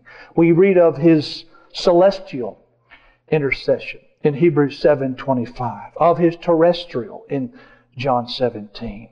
But he's praying, and he's praying, brothers and sisters, not only that you will be saved by the skin of your teeth, but he's saying, he's praying that you might be used, that you might become a vessel unto honor, sanctified and meet for the Master's use. That all of these good things that he's anticipating and he's envisioning as he prays at the right hand of the Father might be, be performed unto the uttermost. He's going to work all things after the counsel of his own will. And I believe that he is willing good things to come even in the latter days, that there will be a reviving of His work in the midst of the years, that God will resume His activity, and we'll see Him save, reclaim backsliders, fill with the Holy Ghost those that are in need of the Holy Ghost, go into the uttermost parts of the earth as a good and great and chief shepherd, and apprehend those loved ones you've been praying for, and bring them back to the fold of God safe and sound. I believe there are good things to come. Can you agree with me on that? And if we believe, there shall be a performance of those things which have been told us from the Lord. Luke 145. Amen. If you want to find out the things that are commanded, we need John's gospel to be sure, but we need not to bypass or sidestep the implications of Matthew's gospel because there we have that huge block of material from Matthew 5 to the end of Matthew chapter 7 known as the Sermon on the Mount. And the Sermon on the Mount, there Jesus Christ tells us how his new covenant relates to the Old Testament commandments. We see how his new covenant relates to the attitudes and the motivations of our heart. We see how that this new covenant brings a radical change in our disposition so that we become pure in heart and we become peacemakers and, and we become those who hunger and thirst after righteousness and those who mourn because we're smitten by godly sorrow because our works have, have not been found perfect before God, and we have fallen short of the moral excellency of God's glory. All have sinned and come short of the glory of God. Romans 3 and verse 23. And So we, as we read through Matthew's gospel, we see that Jesus says that we're to resist not evil. If anyone smites you on one cheek, to turn to them the other also. If they try to smite you again and draw blood, we just turn to them the other also. And he said, Give to him that asketh of thee, and of him that would borrow of thee, turn not thou away. And if any man compel thee to go one mile, go with him twain. Jesus teaches non-self-assertiveness. He teaches non-resistance. He teaches that we should not render evil for evil, but we should ever follow that which is good, as 1 Thessalonians likewise says, both among ourselves and to all men. Jesus teaches these principles, he says this is the, the essence of the Christian ethic I'm teaching you. And then at the close of the Sermon on the Mount, he tells us, after he mentions many things, uh, uh, his teaching on marriage, we have his, his teaching on uh, personal moral purity, we have his his teaching on false prophets. We have his teaching on discernment. By their fruits you shall know them. We have his teaching on the doctrine of two ways. Uh, Matthew 7, 13 and 14. Strait is the gate, and narrow is the way that leads to life, and wide is the gate, and broad is the way that leadeth to destruction. We have his teaching on anger. We have his teaching on um, uh, loving our enemies. You know, most people have difficulty ro- loving their own relatives. I found that in life that that that most people have difficulty loving their own relatives, much less their neighbors, but to love your enemies. Yes, Jesus said, Love your enemies. Do good to those that hate you. Pray for those who persecute you. Do good to those who despitefully use you and persecute you. Pray for them. Bless them and don't curse them. Uh, today, well, you'll have a lawsuit on your hands. First, the people will will sue you over something they even perceived as uh, some attempt that to take advantage of you in the business world, even though the person may not have intended it. They'll sue you over this or that simply to get money out of it. I mean, that's really I don't. That's a whole other realm. I don't want to get into that, but the the frivolous litigation that takes place today is um, borders on the ridiculous. It really does. But with a superabundance of lawyers, you know, they have to have something to do besides um, sitting on real estate closings. So, what I'm saying, brothers and sisters, is that we are living in a day and age when people are, their love is waxing cold. They hate one another. They despise one another. And, and sometimes it's their own relatives. Sometimes it's their neighbor, the person next to them, who lives next to them, or sits next to them, or who's uh, somehow associated with them at work. But to, and we're told to love our neighbors as ourselves. But Jesus says, I'm taking this a step beyond. It's not just loving your own friends and your own relatives. It's not just loving your neighbor, as difficult at that, as that may be at times. He said, I'm telling you to love your enemies, that you might be perfected in love. And as your, he says in Matthew 5 48, be therefore perfect, even as your Father which is in heaven is perfect. Now, that doesn't mean that you have to agree with your neighbor, you have to agree with your enemy, that you have to endorse the policies of your enemy, that you have to be like some of these pastors in the church, never take a stand for righteousness and truth and holiness, and never set the direction in the church, and never command and reprove and rebuke with all long suffering and doctrine. A lot of pastors think that's love. No, it isn't. It's just weakness, and the devil's going to roll, over, push you over like a steamroller before it's over and flatten you out for everybody to walk on. And so, and the cause of Christ will suffer damage. God's called pastors to be standard bearers. They have a standard. They have a banner that is to be displayed because of the truth. They're ambassadors for the Lord Jesus Christ, and they cannot afford to lower or to alter in any form the terms of their master. They represent somebody else. You see, they are men under authority. They're set under the authority of Christ, who said, All authority in heaven and earth is given unto me. Go ye therefore and teach all nations, baptizing them into the name of the Father and the Son and the Holy Spirit. In other words, they don't have authorization to alter the terms of biblical conversion and salvation. They don't have any leeway to tamper with the truth of God's Word or to in any way adulterate it or minimize the importance of certain subjects in the Word of God. They have to not refrain or not shun to declare unto you all the counsel of God and keep back nothing that's profitable for you. That's a, that's a solemn calling that they have. You see, anybody that's truly called to preach, if they're truly called to preach, if they, they will be equipped to preach, and with that equipment to preach will be a holy, love and zeal for the honor of God alone.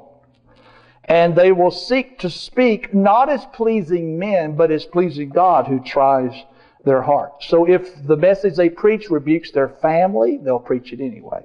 If, if it rebukes their relatives, they'll preach it anyway. If it rebukes uh, some favored element in the church, they'll preach it anyway.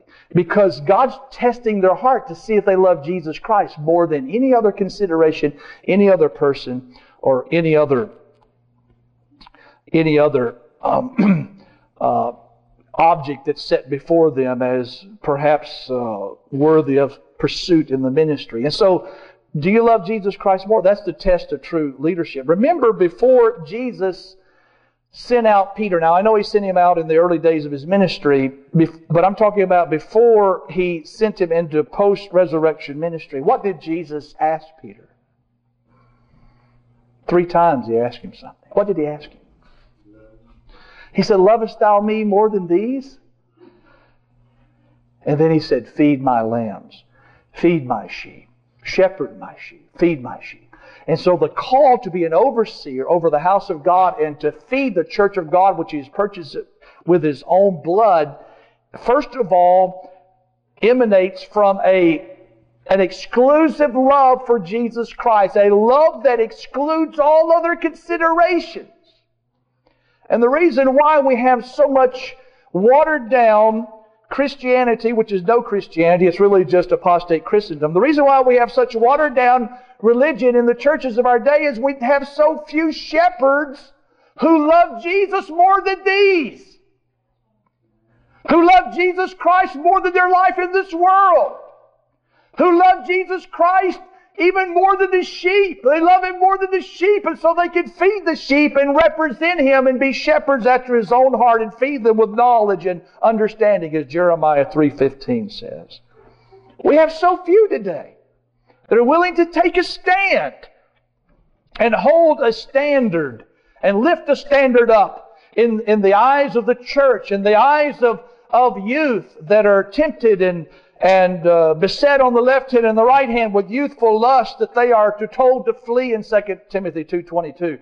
We have so few that are willing to lift a standard, and that's why the church is caving in and capitulating to the surrounding culture, and there's a great influx, influx of evil uh, from this present evil world that is tainting the testimony of the average church member.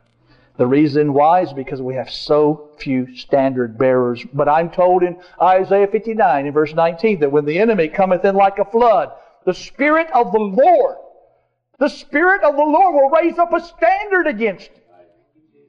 In the book of Genesis, chapter, chapter 6 through 9, when all flesh had corrupted its way upon the face of the earth, when the sons of God went into the daughters of men and they produced these monstrosities of evil that were roaming the earth and the earth was filled with violence. God raised up a standard through one man. He found righteous in his generation. He obtained grace. His name was Noah. See, God did not leave himself without testimony in the midst of that corrupt antediluvian world. God is always looking for a man they may stand in the gap and lift a standard to make up the hedge in order to wall up the wall and keep the enemy from breaching the wall and coming in and infiltrating the people of God. And God raised up a Noah and God lifted up a testimony and God lifted up a standard in that generation. And eight people, seven besides himself, rallied around that standard and they followed Noah right into the ark that had been preparing for 120 years, and he moved with fear and prepared an ark for the saving of his house and condemned the world through his faith because nobody else believed that there was going to be a deluge of rain. Nobody else believed that God was going to send judgment. They were eating and drinking and giving in marriage, and they knew not until the flood came and took them all away, according to Matthew chapter 24. And Jesus said, As it was in the days of Noah, so shall it be in the days of the coming of the Son of Man that. In other words, in the days just prior to the arrival of Jesus Christ, who will come as a thief in the night, and whose day shall overtake this globe as a snare, shall it come upon all the inhabitants of the earth. In the days preceding his arrival, men and women will have their minds enmeshed in mundane matters. They'll simply be eating and drinking and giving in marriage, and they will not care for spiritual interests. They will not care for a life of prayer. They will not care for a serious and in-depth study of the Word of God. They'll lose their desire for spiritual interest. They'll no longer desire the sincere milk of the Word of God that they might grow thereby. And the love of the majority will wax cold in the midst of, of the, this present evil age in which we live. We see that happening in our day and age. The people no longer even love their children. Their idea is that you just raise them up to their 18 and send them off to the world and let the world corrupt them. That's the idea. They want to get them out of their hair by the time they're 18 or earlier. Sometimes it's when they're six, five and six, they want to send them to kindergarten to get them out of the house. They don't have natural affection for even their own offspring. That's why they're aborting them and we have 50 million plus babies that have, been, have gone to an early grave in some garbage dump or some incinerator because of the lust of men that care not for their own offspring. And because of the machinations of an organization started by a wicked woman by the name of Margaret Sanger, Planned Parenthood is the organization. And by the way, you know what this is the anniversary of? This is 2010. In 1960, 50 years ago, the pill, the birth control pill, was approved for usage in the population of the United States of America. Now, it might have been used before that, but it was officially approved for usage. 50 year anniversary. How many babies have been aborted through the birth control pill? Did you know that, that some birth control pills are, are abortifacient? And there could be no guarantee that they aren't abortifacient. That means that they kill babies that have already been conceived in the womb. So if we talk about 50 million plus babies that have been, have been murdered by the standard procedures of abortion in the United States of America, how many babies have been aborted through the use of the birth control pill? 160 million? We don't know. But brothers and sisters, that blood is crying unto God out of the incinerators, out of the garbage dumps dumps, out of the medical clinics, from the sheets of the medical beds where these procedures were performed. Their blood is crying out for vengeance. If you read in the Word of God, blood always cries out for vengeance. And I believe their blood is going to be on this generation. They have killed their own offspring. They don't even love their own offspring.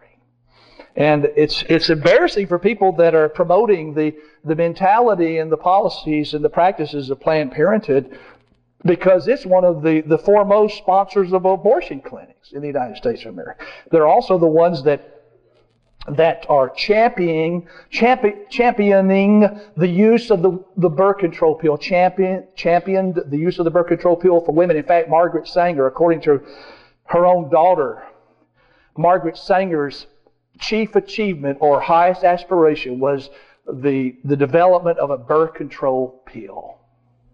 And she saw that as the crowning achievement of her career. She, along with a doctor who was very immoral, they wanted to have this pill so that women could take this pill and they could engage in carnal activity without repercussions, with no responsibilities. And what's sad is many misguided, untaught Christians are aborting their own babies. And they may be marching in front of abortion clinics and say, I'm pro life, but they're not altogether pro life. They're just anti abortion by standard abortion procedures, but they're not anti birth control. They still have the spirit of abortion in them. And, brothers and sisters, this is the spirit of death. This is the spirit of loving death. The Bible says that those that hate me love death. And when you hate the wisdom of God and the Word of God, you love death. And you begin to spread death. The wages of sin is death, but the gift of God is eternal life through Jesus Christ our Lord. And I'm saying to you that, that God lifted up a standard in the days of Noah, and he said, As it was in the days of Noah, so shall it be in the days of the coming of the Son of Man. And people are simply given to pleasures, and they're lovers of pleasures more than lovers of God. And according to 2 Timothy chapter 3, we're told that they will be without natural affection. That means they will not even have the, the natural love for their own offspring, and they will give them up to the world. They'll sacrifice their sons and daughters at the altars and shrines of personal pleasure and personal convenience. And they'll send them off to the government schools to be educated, where they can indoctrinate them so that they'll grow up to be good citizens in the new global world order, serving the Antichrist dutifully. I'm telling you, brothers and sisters, God didn't leave himself without testimony in the days of Noah, when all flesh had corrupted itself, itself upon the face of the earth. And I believe that God is raising up testimony in this generation.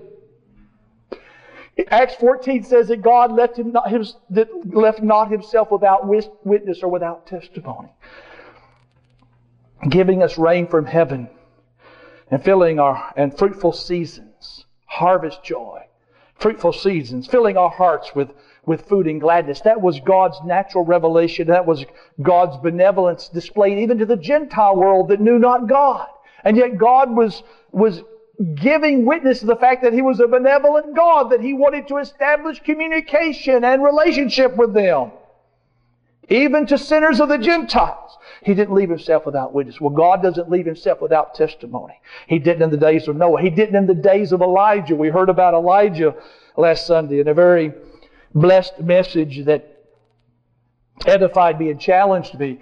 But in the days of Elijah, when Baalism was threatening to to overrun Israel. In fact, it had become the dominant religion in Israel. And there were just there was just a bare remnant.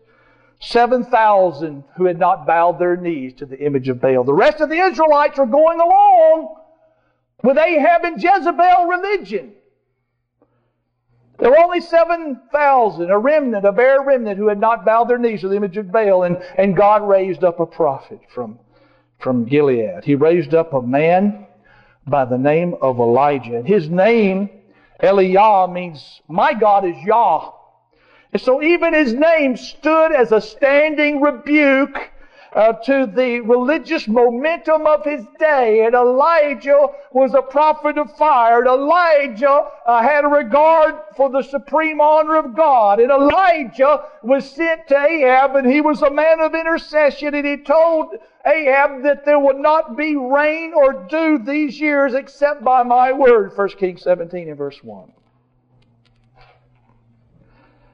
He was so close with God that he became the, the medium through which God was mediating his work in Israel, his work of judgment. He prayed earnestly that it might not rain, and rain not upon the earth by the space of three years and six months. Now you may think that's, that's terribly, terribly unkind and terribly insensitive of God's prophet to pray that uh, that region would be smitten with a three and a half year plague of drought. That's quite um, uh, a lack of, of human compassion on his part. But you see, Elijah was not motivated by humanistic sentimentality in his prayers.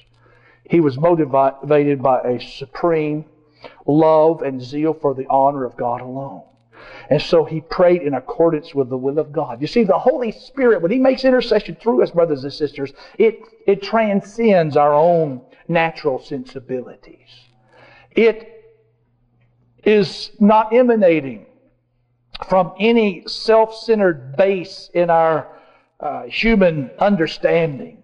It is coming, flowing clear as crystal from the throne of God and of the Lamb. And as we pray in the Holy Ghost, then, then God is praying through us. And as we pray in the Spirit with Spirit led and Spirit governed intercession, then many times we are praying uh, prayers that seem to be counterintuitive. They seem to be counter to our own carnal mind. Elijah prayed that there be no rain, and there was no dew. You see, uh, the dews in Israel are quite heavy. It's uh, um, they have a, a, season of very little rainfall. They have two seasons of heavier rainfall in the spring and the autumn. They have the early rains in autumn, and then they have the the latter rain in the spring that brings the crops to fruition. The early rain in autumn uh, softens the soil for for plowing, and then the latter rain brings the growing crop to fruition. And both are essential to the agricultural cycle in Israel. But what is key to, to agricultural productivity in Israel was the heavy dew. And, and Elijah said there'll be neither rain nor dew. No dew, no moisture in the ground for three and a half years. Can you imagine that? Everything was drying up. It was withering away. The vegetation was withering away. No pastures in the wilderness. God raised up a witness, and he's, this man, whose name means, My God is Yahweh, was saying, in effect, I'm leading the charge. I am the champion of Yahweh worship. And I'm raising up a standard. And let him who has eyes to see, see. And let him who has ears to hear, hear. And let him that has an understanding take heed that there's only one God, Yahweh, He is God. And then we know of His confrontation with the prophets of Baal there in 1 Kings 18 and how He doused the, the sacrifice with water three times and, and even poured the water in the ditch, the little moat that was surrounding the altar, and how the fire of God descended and consumed the sacrifice and licked up the water that was in the ditch there in the dust, that ditch that had been dug around the altar. And God proved before the amazed bystanders and onlookers that Yahweh, He was God. And then they bowed down and, and acknowledged, Yahweh, He is God.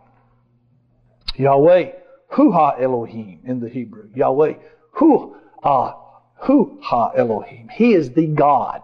The God means He's not just the generic God. He is the unique, only God the only living God who answers by fire. so God raised up an Elijah in the days of encroaching Baalism during the reign of Ahab and Jezebel. He raised up a Noah in the antediluvian generation. Uh, he raised up a Josiah, a Josiah who was in the days of his youth remembering his creator in the 7th century BC when the nation had veered off course and they were beginning to worship Baal and they were involved in syncretistic and vain worship. I remember Josiah there in the 621 BC, the reform that began uh, in the life of this young man because he began to seek the Lord. God put it in the heart of a young man to begin to seek the Lord. And then he began to purge Judah of the infiltration of idolatry and Baalism and all of the imported vanities of the heathen. He began to purge out and they began to cleanse the temple in his day and age, brothers and sisters, because much leaven had been allowed to leaven the lump in the house of God. And there was a purging and they found the book of God that had been discounted and overlooked or discarded and left and relegated to uh, a dustbin, so to speak, but they found this book in the house of God and they began to read out of the book and they began to seek to uh, find their way back to God on the basis of what was written in the book. It was a book born revival and reform, and Josiah was the leader of it. A man who sought God in the days of his youth, and God raised him up for a generation such as that, that had corrupted its way, and that, that had eyes to see but could not see, and ears to hear but could not hear. And he was seeking to go back to the old paths, where is the good way to base all of their practices and, and their religious expressions solely upon the biblical revelation alone. God raised up a Josiah in his day and age. And God was going to raise up these apostles, these disciples whom Jesus called apostles. He was going to raise them up.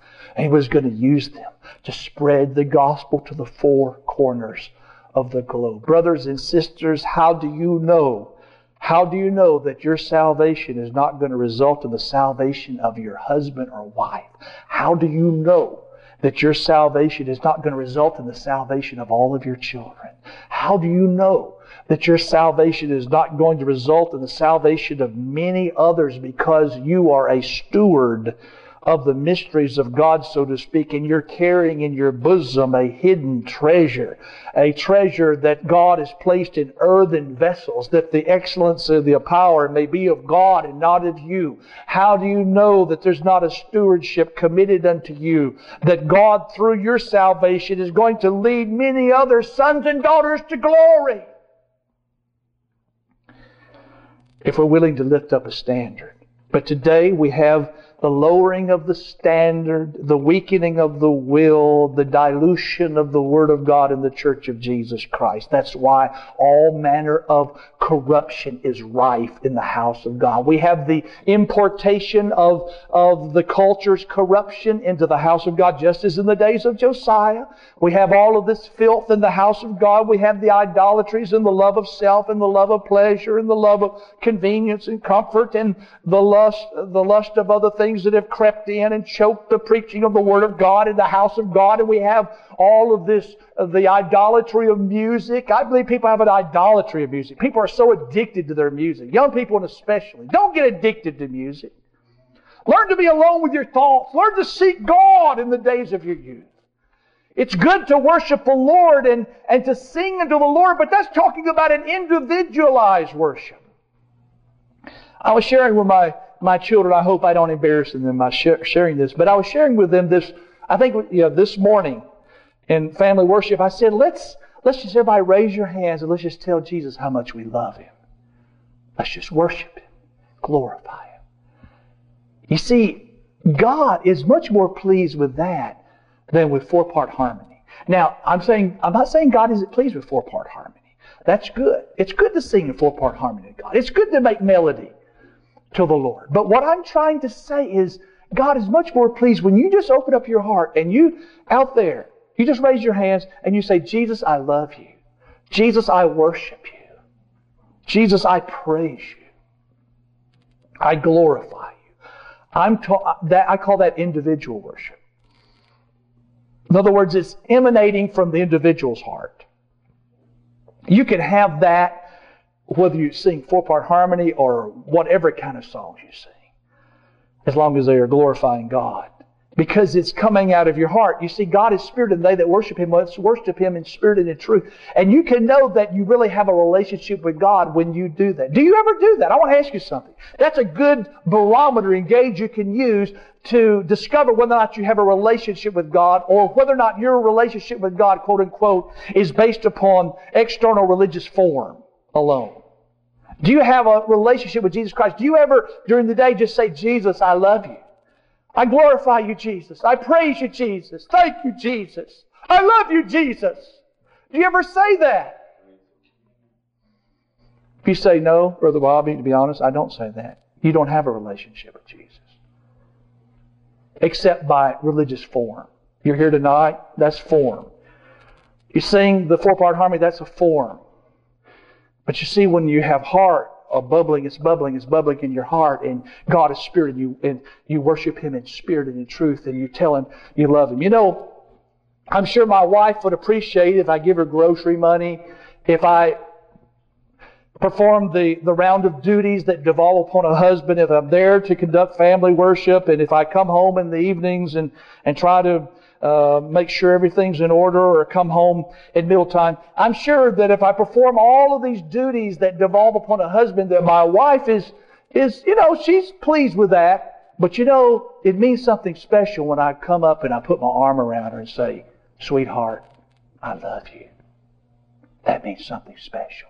That shows we have a relationship that is based not merely upon external form and a round of duties that we perform. And Jesus appreciates that much more than any sinner, any human being does. He appreciates it when we just tell him how much we love him, that we glorify him, we praise him, and we honor him. Do we do that? You know, I'm just going to be honest with you. You know, I, I don't get to sit out among you very often in, in praise services except occasionally on a Sunday when Brother Joey's preaching or Wednesday night when someone else is filling in. But I've noticed that most of the praise is just waiting for the song leader to start the four part harmony. I don't think that's the way it should be. Now, there are some who, who, who kind of lead out and express their love for the Lord, and I appreciate that. But you see, brothers and sisters, if you love Jesus, you should be able to express it, especially, especially in a church where we're not ashamed to say amen. Especially in a church where we're not ashamed to raise our hands and to glorify the Lord and to worship God in spirit and truth. You should be able to express it there and say, Jesus, I love you. I worship you out loud. I mean, not that you're saying it to be heard or seen of men, but you're just saying it in a supernaturally natural and normal way because you love Jesus.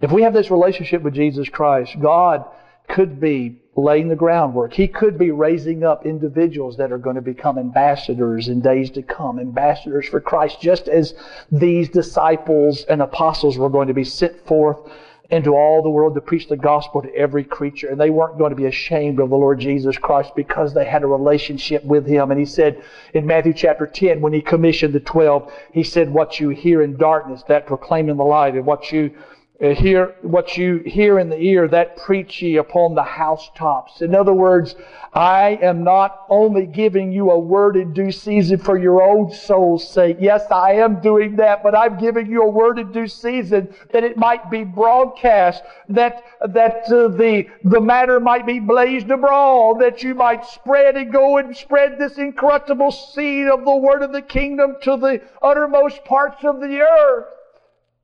That's the desire of Jesus. so when he prays for this group, he's praying with anticipation for what God is going to do in a further manner in each and every one of their lives, that God was going to stabilize them. God was going to keep them from the influence of the world, uh, lest the influence of the world creep in and corrupt that which Christ had begun in their lives. He had begun a good work, and He will perform it to the day of the Lord Jesus Christ. But He knew that if they were going to persevere to the end, if they were going to fulfill this high and holy calling wherewith they were called, that they were going to be in need of a sanctifying work that set them apart uh, from the influences of the world because to the extent that the spirit of the world was making contact with their spirits and their souls and their minds and their bodies, to that extent they were going to become disqualified as his representatives and the work of God would be halted and their own personal salvation subverted.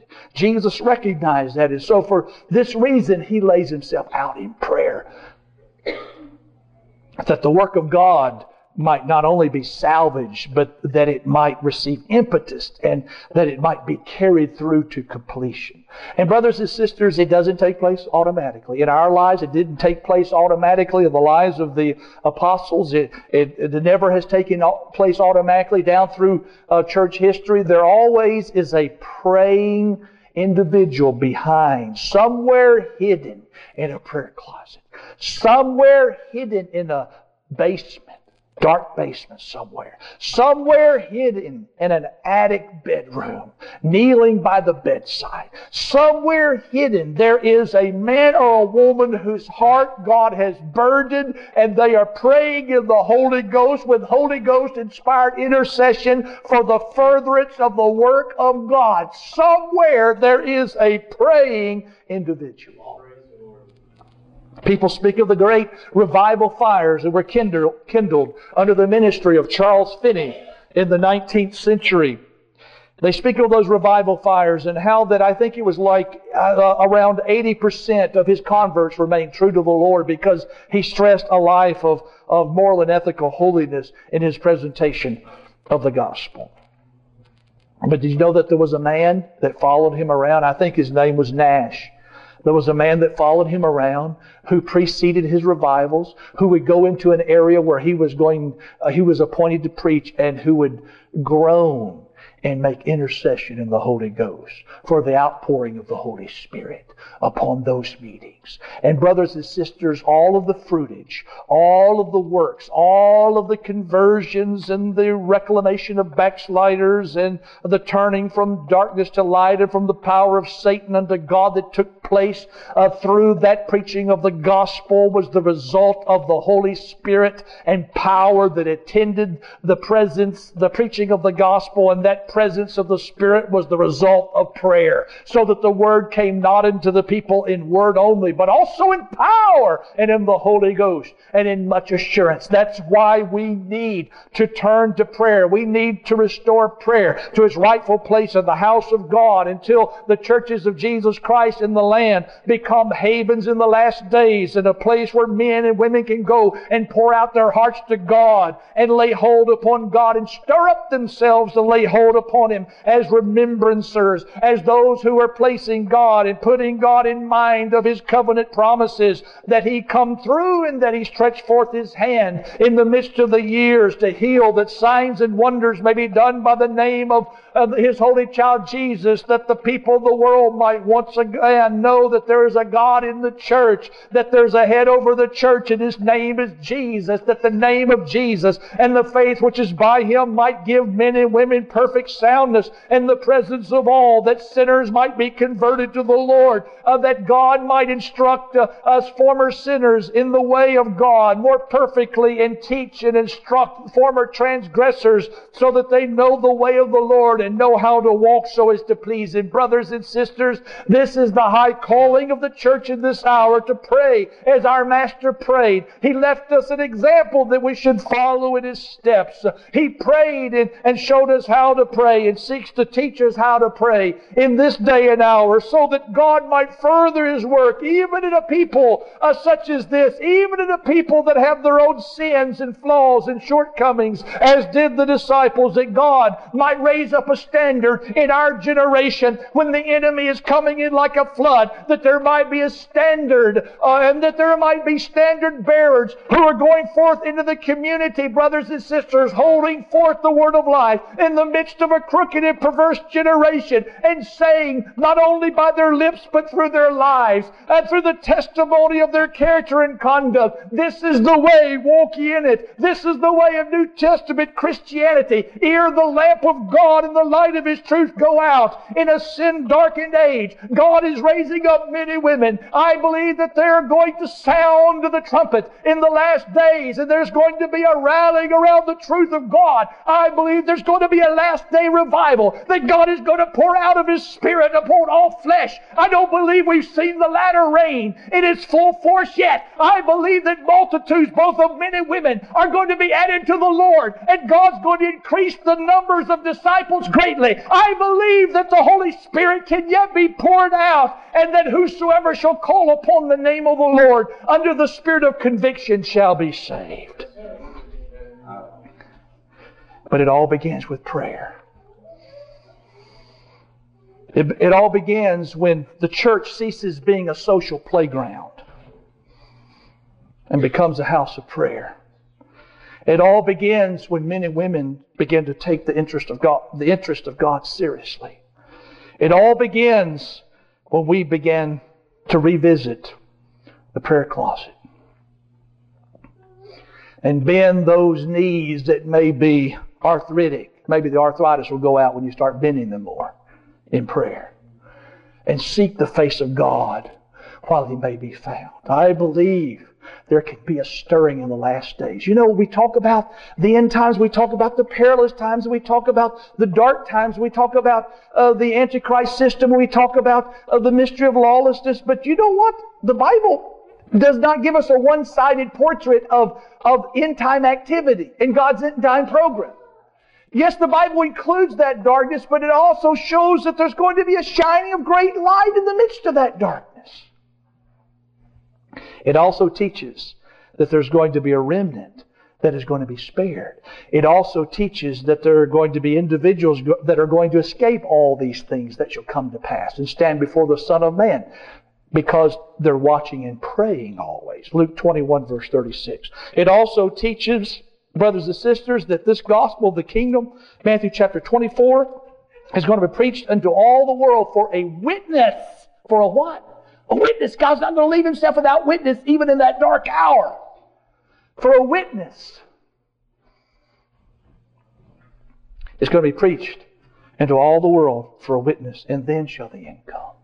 The Bible teaches that an innumerable company of Gentiles out of every nation, every tongue, every kindred, every people are going to be called up to meet the Lord. They're, they're, they're coming up. John sees them in John 7 and, and he says, Who are these? And he says, These are they that, that come up, that are coming up out of great tribulation. He sees them going up. Some believe they're resurrected, they're martyred and resurrected uh, or they're they're being raptured. I personally believe there's a rapture in there, if even if there is an, uh, an element of resurrection among that host. There's, there's also a catching up. He sees them coming up out of the great tribulation. They've been in the great tribulation. They're going to be saved, an innumerable multitude. They're saved. remnants out of the Gentiles. There's a, a, a, remnant of Jews, 144,000, 12,000 from each of the 12 tribes of Israel that are sealed and go through the tribulation period and the horrors of that period in their natural bodies, and all of those plagues will have no power against them because they are sealed with the seal of God. That's also in Revelation 7. So what I'm saying is there are positive elements and we need to understand that, that, that God has a purpose for this church because we can so dwell on the negative. We can think of all, you know, the Antichrist is coming, let's hide, you know. And, and I'm not saying God may not tell you to hide. I'm not saying that. He hid Jeremiah, he hid David and, and uh, many people. David hid in the cave from Saul and, Many people have fled and had to flee from their persecutors. We're not saying that that's not part of God's plan, but you see, if we focus only on the negative, we lose sight of the positive, good things that God is going to do in the last days. And Jesus, here he's approaching the cross. He's approaching the hour of darkness when Judas has betrayed him, delivered him over to his persecutors, and he's going to be led before Pontius Pilate and condemned and crucified on a cruel Roman cross. He's praying this, brothers and sisters, he's praying this Thursday night. He was arrested this very evening after he prayed this. And he was taken before the authorities and condemned to die, scourged and led forth to be crucified on Friday morning at 9 a.m. This is Thursday night when he's praying this. And you know what Jesus is envisioning? He's saying, Yes, I'm sanctifying myself that they also might be sanctified through the truth. Yes, he knows the cross is in view. But what is he seeing here? He's seeing the expansion of the gospel of the kingdom into all the world. He says, As thou hast sent me into the world, even so have I also sent them into the world. He says, verse 20, Neither pray I for these alone, but for them also which shall believe on me through their word of test through their word. He means their word of testimony. In other words, I'm not going to leave myself without witness, even though I'm going back to the Father, even though these are being left in unsympathetic, Christ-hating surroundings. He says, I'm going to raise up a standard of testimony through their lives and through their word of testimony that's going to reach to the uttermost parts of the earth. And after Jesus Christ was crucified, buried, and resurrected the third day, ascended to God, He sent forth the promise of the Father. And when they were gathered together on that Sunday morning at 9 o'clock, 9 a.m. in the morning on Sunday morning, the Pentecost, you know, was a Sunday, Lord's Day. It was the 50th day after the Passover celebration. So you take seven, seven, seven day periods.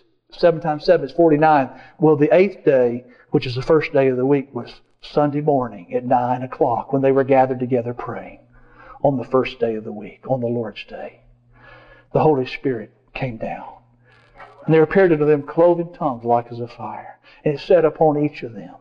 And they were all filled with the Holy Ghost. And they began to speak with other tongues as the Spirit gave them utterance. And Peter stood up on that Pentecostal Sunday. And he said, This is that which was spoken of by the prophet Joel, that in the latter days it shall come to pass, saith God, that I will pour out of my Spirit upon all flesh. And your sons and your daughters shall prophesy.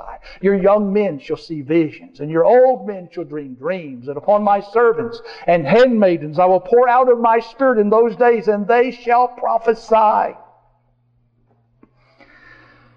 And remember the words of our Lord in Acts 1 5 through 8, while he assembled himself with the early band of disciples for 40 days and instructed them and gave them commandments by the Holy Ghost.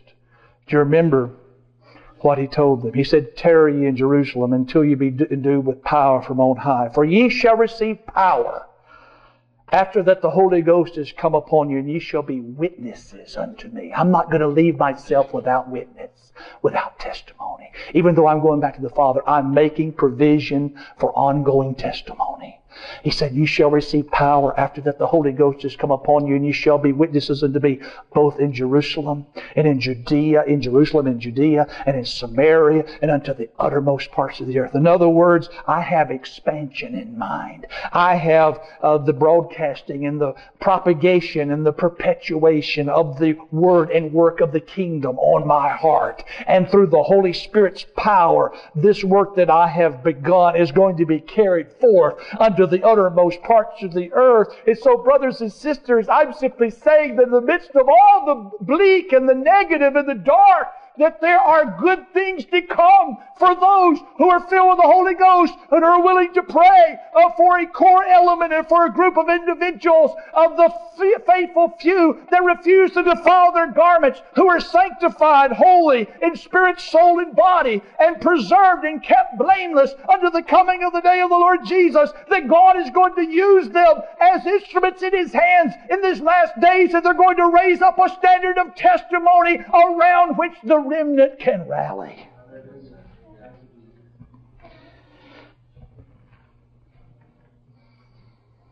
I want to close this morning with Hebrews, the book of Hebrews. John chapter 17, as we have said before, as it were, is an adumbration, a prefigurement of that more excellent ministry of our Lord Jesus Christ at the right hand of the Father, whereby He ever lives to make intercession for us and is able to save to the uttermost them that come unto God by him. That's Hebrews 7 25. But I want you to turn to Hebrews chapter 9 this evening.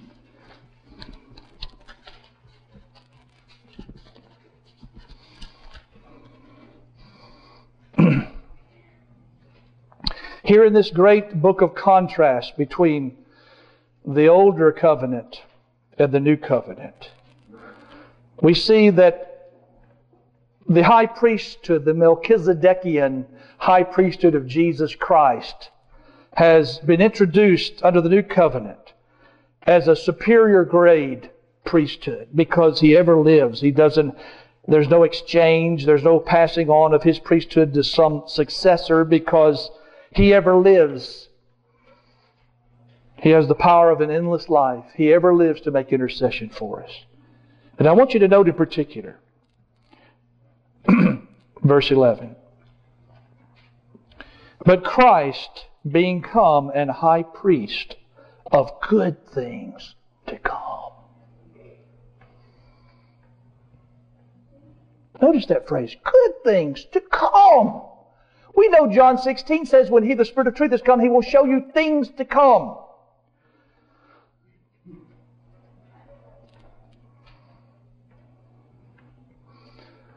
Things to come.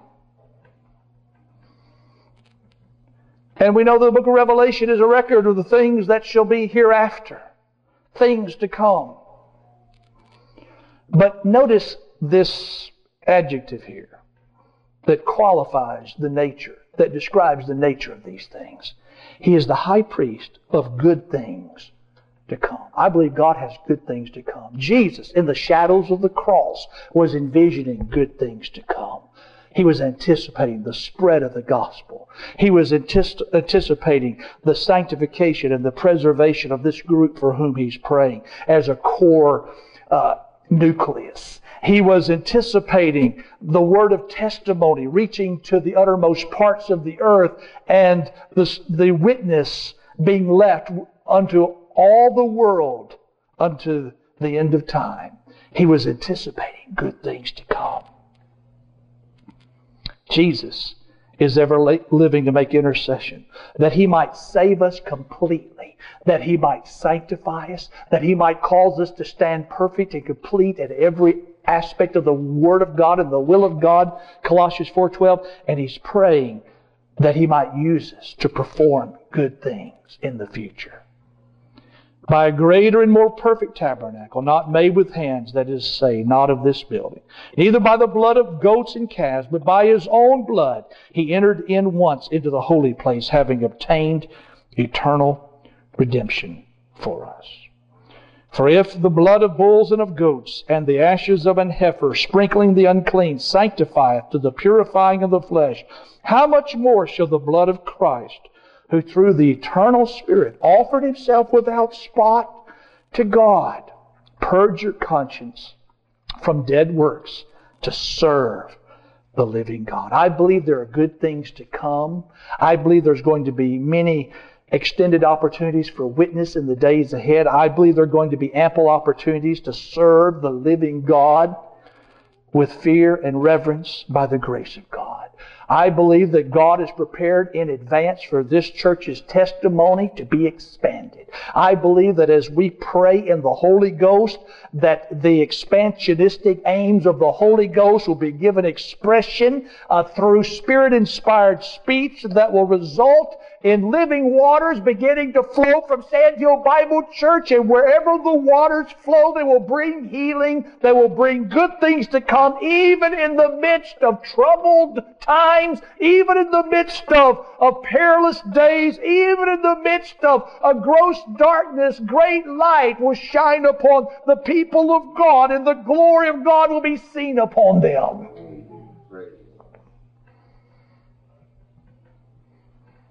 Are you anticipating good things to come? Amen. You know, the book of Hebrews is emphasizing a better covenant established upon better promises. And it introduces an outlook of good things to come on the basis of Christ's intercession. We see his intercession in John 17. We read of his celestial intercession in Hebrews 7:25, of his terrestrial in John 17.